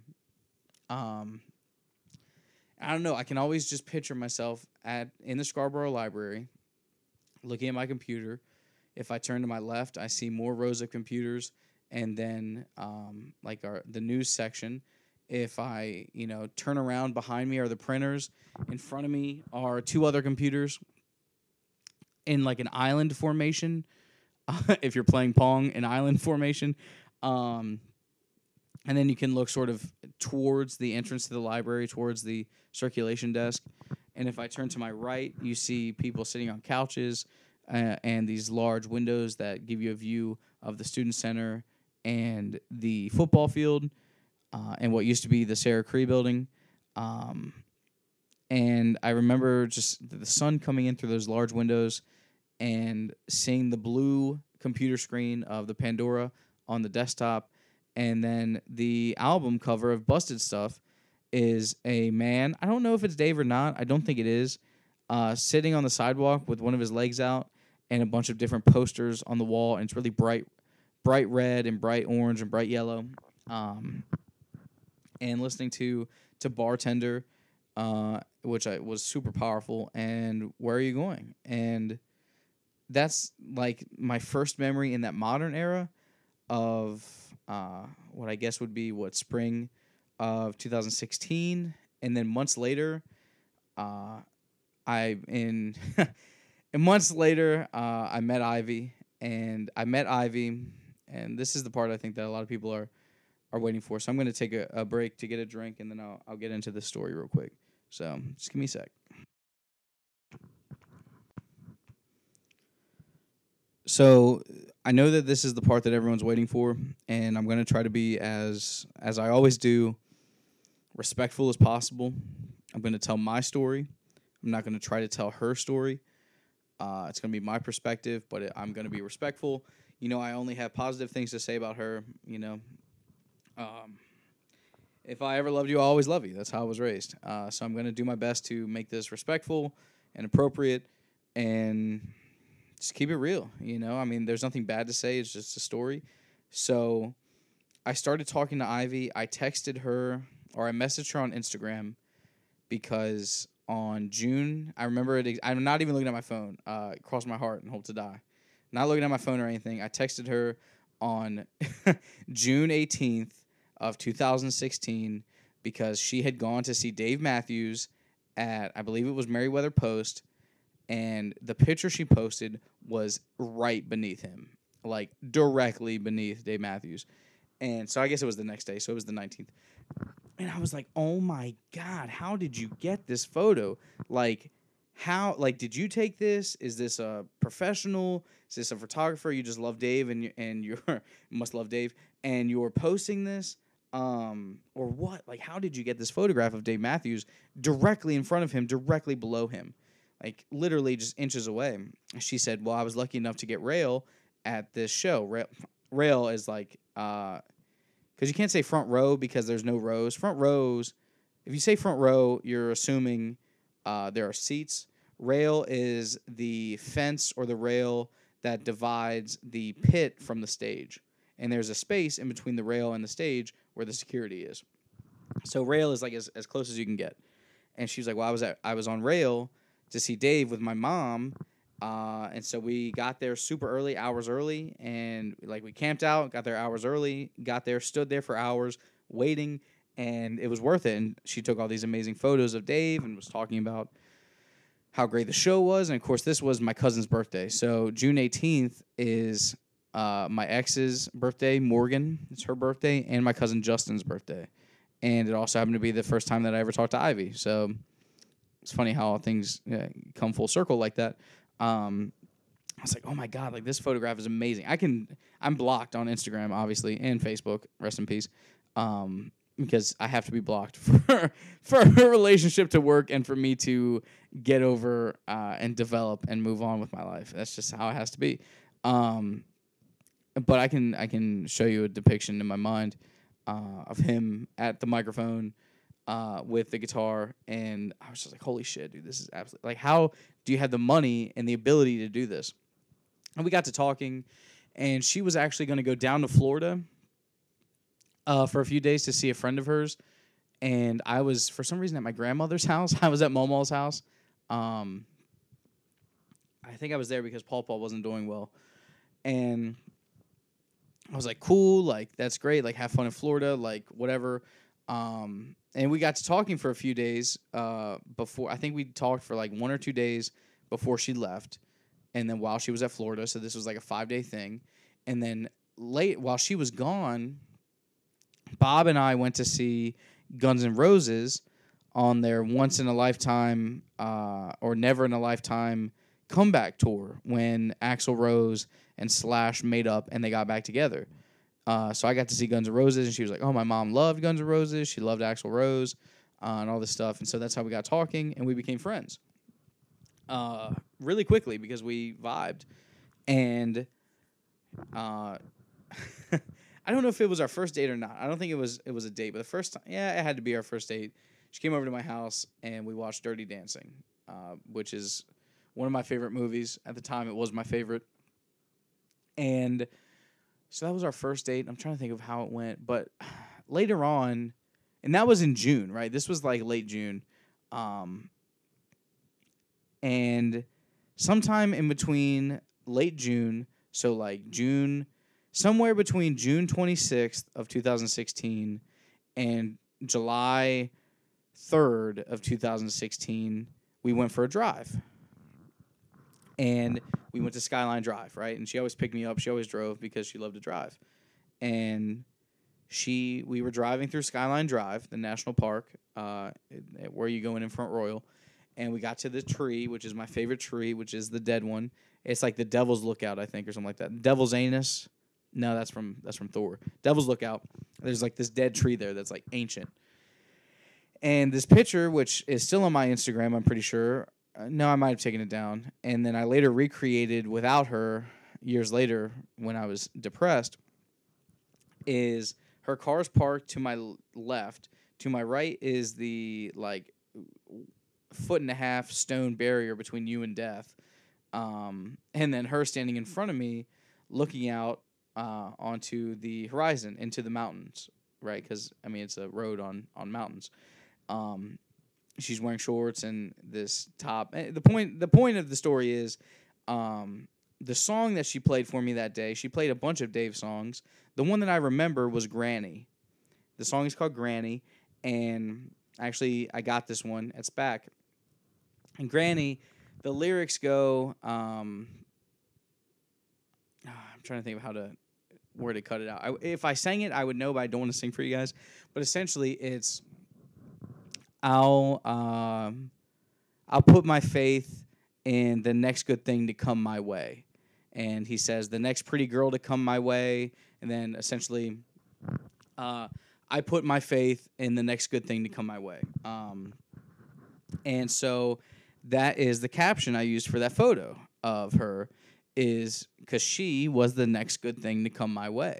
And then the hashtag was life rocks because this car was in front of us uh, on Skyline Drive, and their license plate was uh, it was L Y F R O X X Life Rocks, and so it says the next good thing to come my way, Life Rocks, hashtag Life Rocks, and that was the first song that she ever played for me that I remember is Granny. Um, and after that, so on the on July third, there was this uh, this fast forwarding a little bit. She played some other songs for me in between then. I'll get back to those. Um, the next that I remember that I want to talk about is July 3rd of 2016. And there was this Independence Day celebration in Sharpsburg, Maryland, right? So outside of Shepherdstown. And my mom wouldn't let me go for some reason, even though I was uh, a college senior.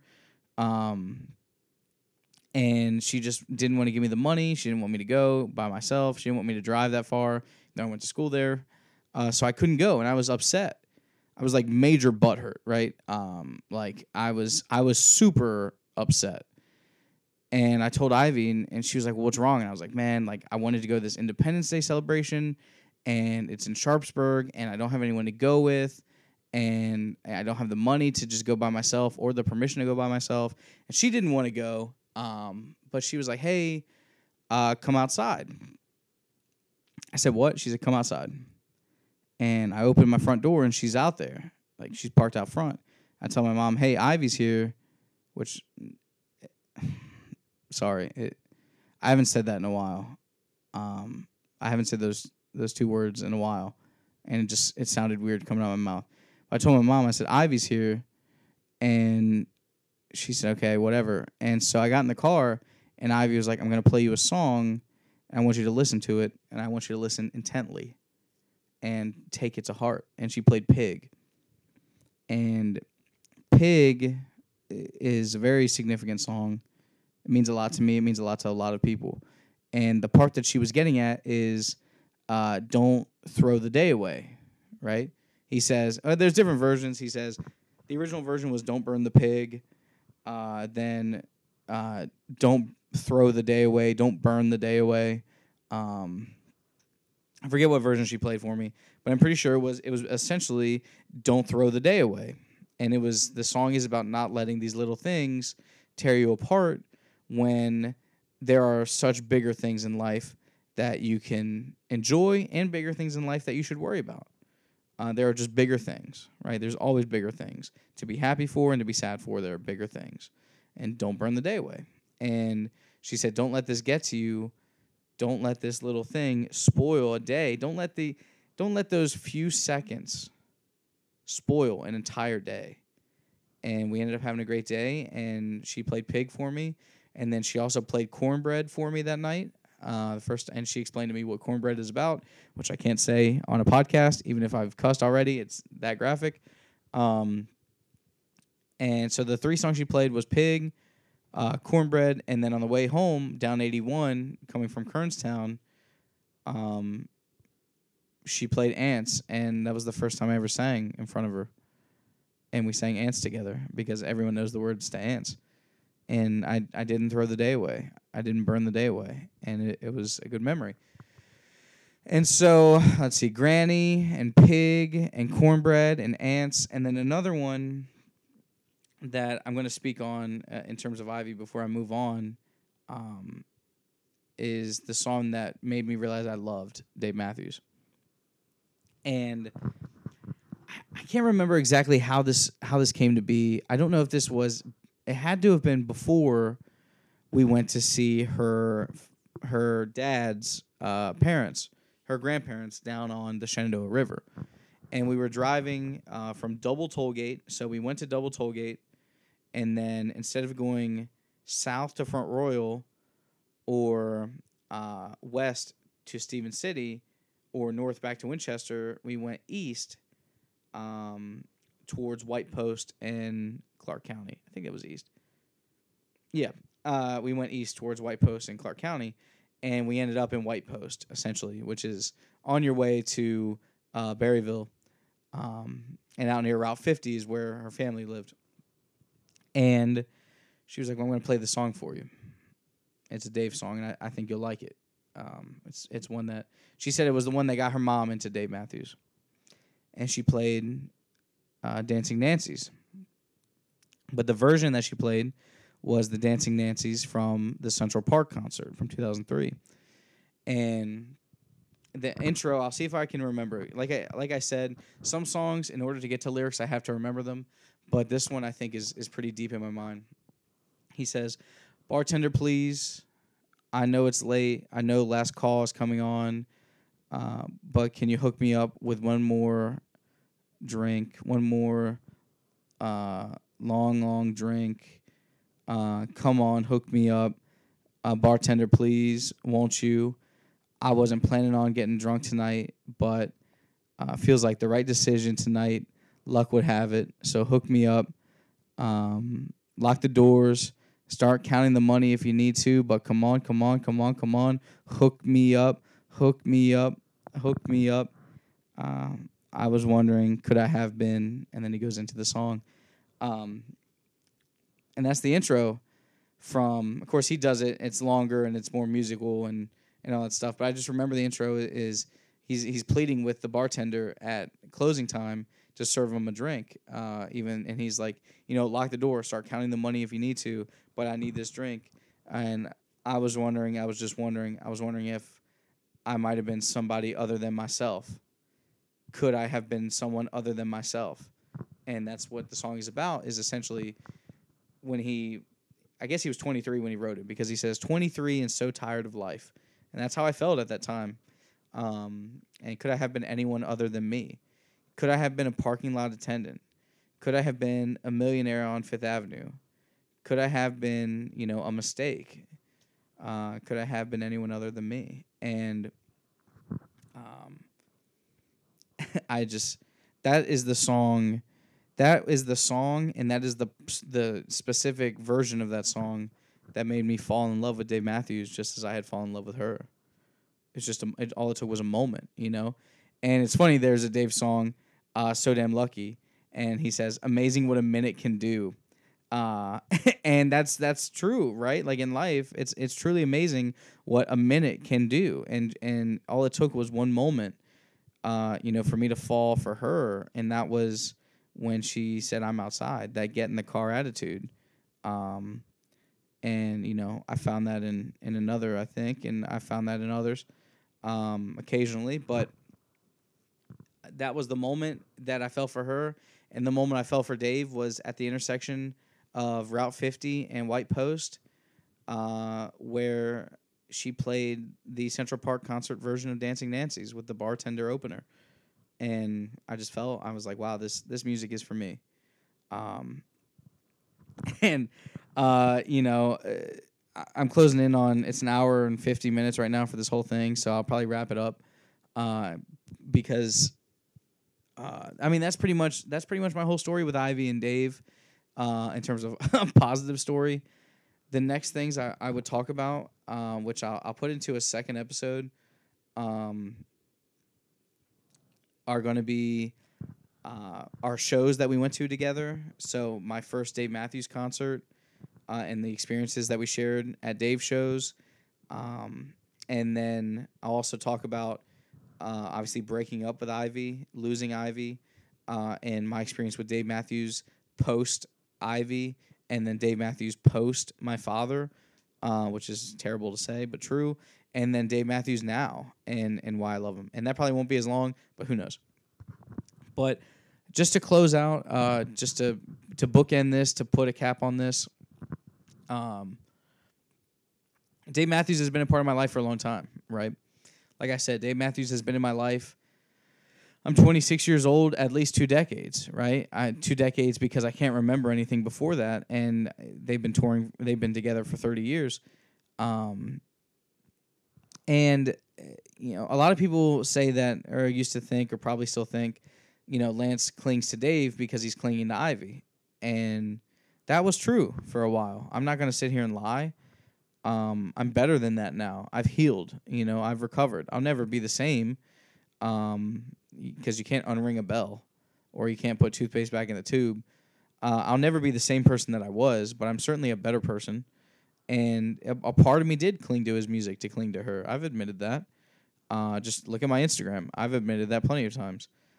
But Dave was a part of my life for a long time. It just he didn't have such a grip on my life that he did um, until recently, just because I, I needed I needed someone to, to speak when I couldn't because I was so caught up in in my depression and in my anxiety and in this this mourning and this sorrow and just this the pain of existence and just not wanting to be alive. And I was so caught up in the negativity that I I couldn't get my voice. I was like I was drowning or I had been just hit in the chest by life repeatedly to the point where I couldn't draw a breath and so Dave spoke for me when I couldn't speak. That's why Dave became important to me, not because of her. I mean, sure, she introduced me to a lot of his music and introduced me to this culture. But the reason that Dave became important to me was after her, when I couldn't speak and he spoke for me. Um, but again, you know, like I said, like his music was there with me through my childhood through high school, through college, and then you know at the beginning, uh, in my story, I'm in 2000. I'm in July of 2016, um, and that's when he started to play a, a part of my life. Was because I heard once, you know, I mean, I'm not gonna say just one song. I heard a no a series of songs that I loved and that I connect to powerful memories. But the reason I fell in love with Dave and fell in love with the Dave Matthews Band was because of the version of Dancing Nancy's. and that song still I haven't listened to that version in a long time because I don't want to go back to that headspace. Uh, I don't want to be that person again, but that song still means a lot to me, and I listen to that song, other versions, obviously. Um, and it's true, you know. Could I have been anyone other than me? I ask myself that all the time. Could I have been a parking lot attendant? Could I have been a millionaire on Fifth Avenue? Could I have been a magnet for money? Could I have been someone's sister? Could I have been a mistake?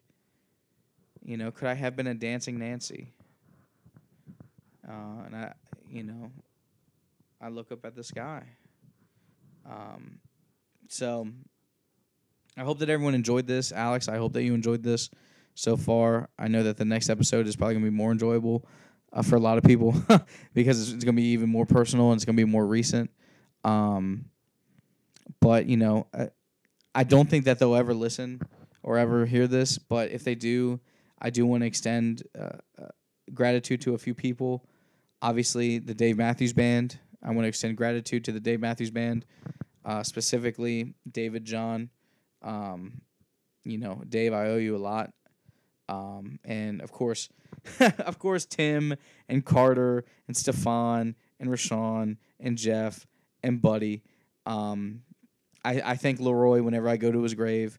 Um, you know, I also want to thank, uh, you know, I mean, my parents for introducing me to good music, um, Wink FM and Barry Lee for playing those songs at the right time every Friday evening.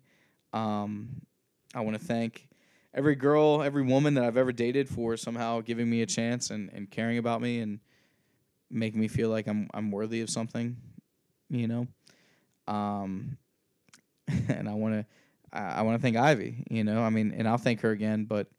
I know she probably won't listen to this. There's probably a greater likelihood that Dave Matthews hears this than Ivy does. Um, but you know, and I know that she's had negative feelings about me assuming a love for Dave Matthews and, and how she thinks I've sort of assimilated that from her. Um, or what, what gentr- I don't want to say uh, gentrified it, but assimilated is probably the best word. Uh, copied or assimilated that from her and as I've alluded to, you know, there was a connection there, obviously. Um, but I, I do want to thank her for introducing me to this culture, to this life. Um, she's the one that stole me away, right? On she's the one who stole me away on 55th and 3rd. And I, I'll always owe her for that. Um, and I, I want to thank my friends and, and, and family, and I want to thank, you know, specifically some some special friends from law school and, and from Shepherd Debate and, and whatnot who have been with this journey and have put up with my Dave Matthews behavior.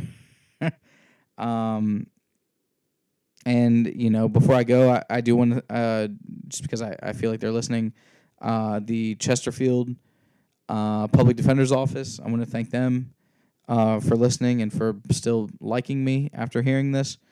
And I want to thank Amel for if she's listening uh, for a great day the other day and, and just for being in my life. So this has been another episode of Late Nights with Lance. It's been a long one. I apologize. Hopefully it's good. Hopefully you guys uh, stay tuned for the next week. But um, again, this has been the story of the Dave Matthews Band all the way up to July of 2016. Thanks for tuning in. I love you all dearly. Alex, I love you so much. Um, and I'm your host, Lance Gunner Wines, and this is late nights with Lance.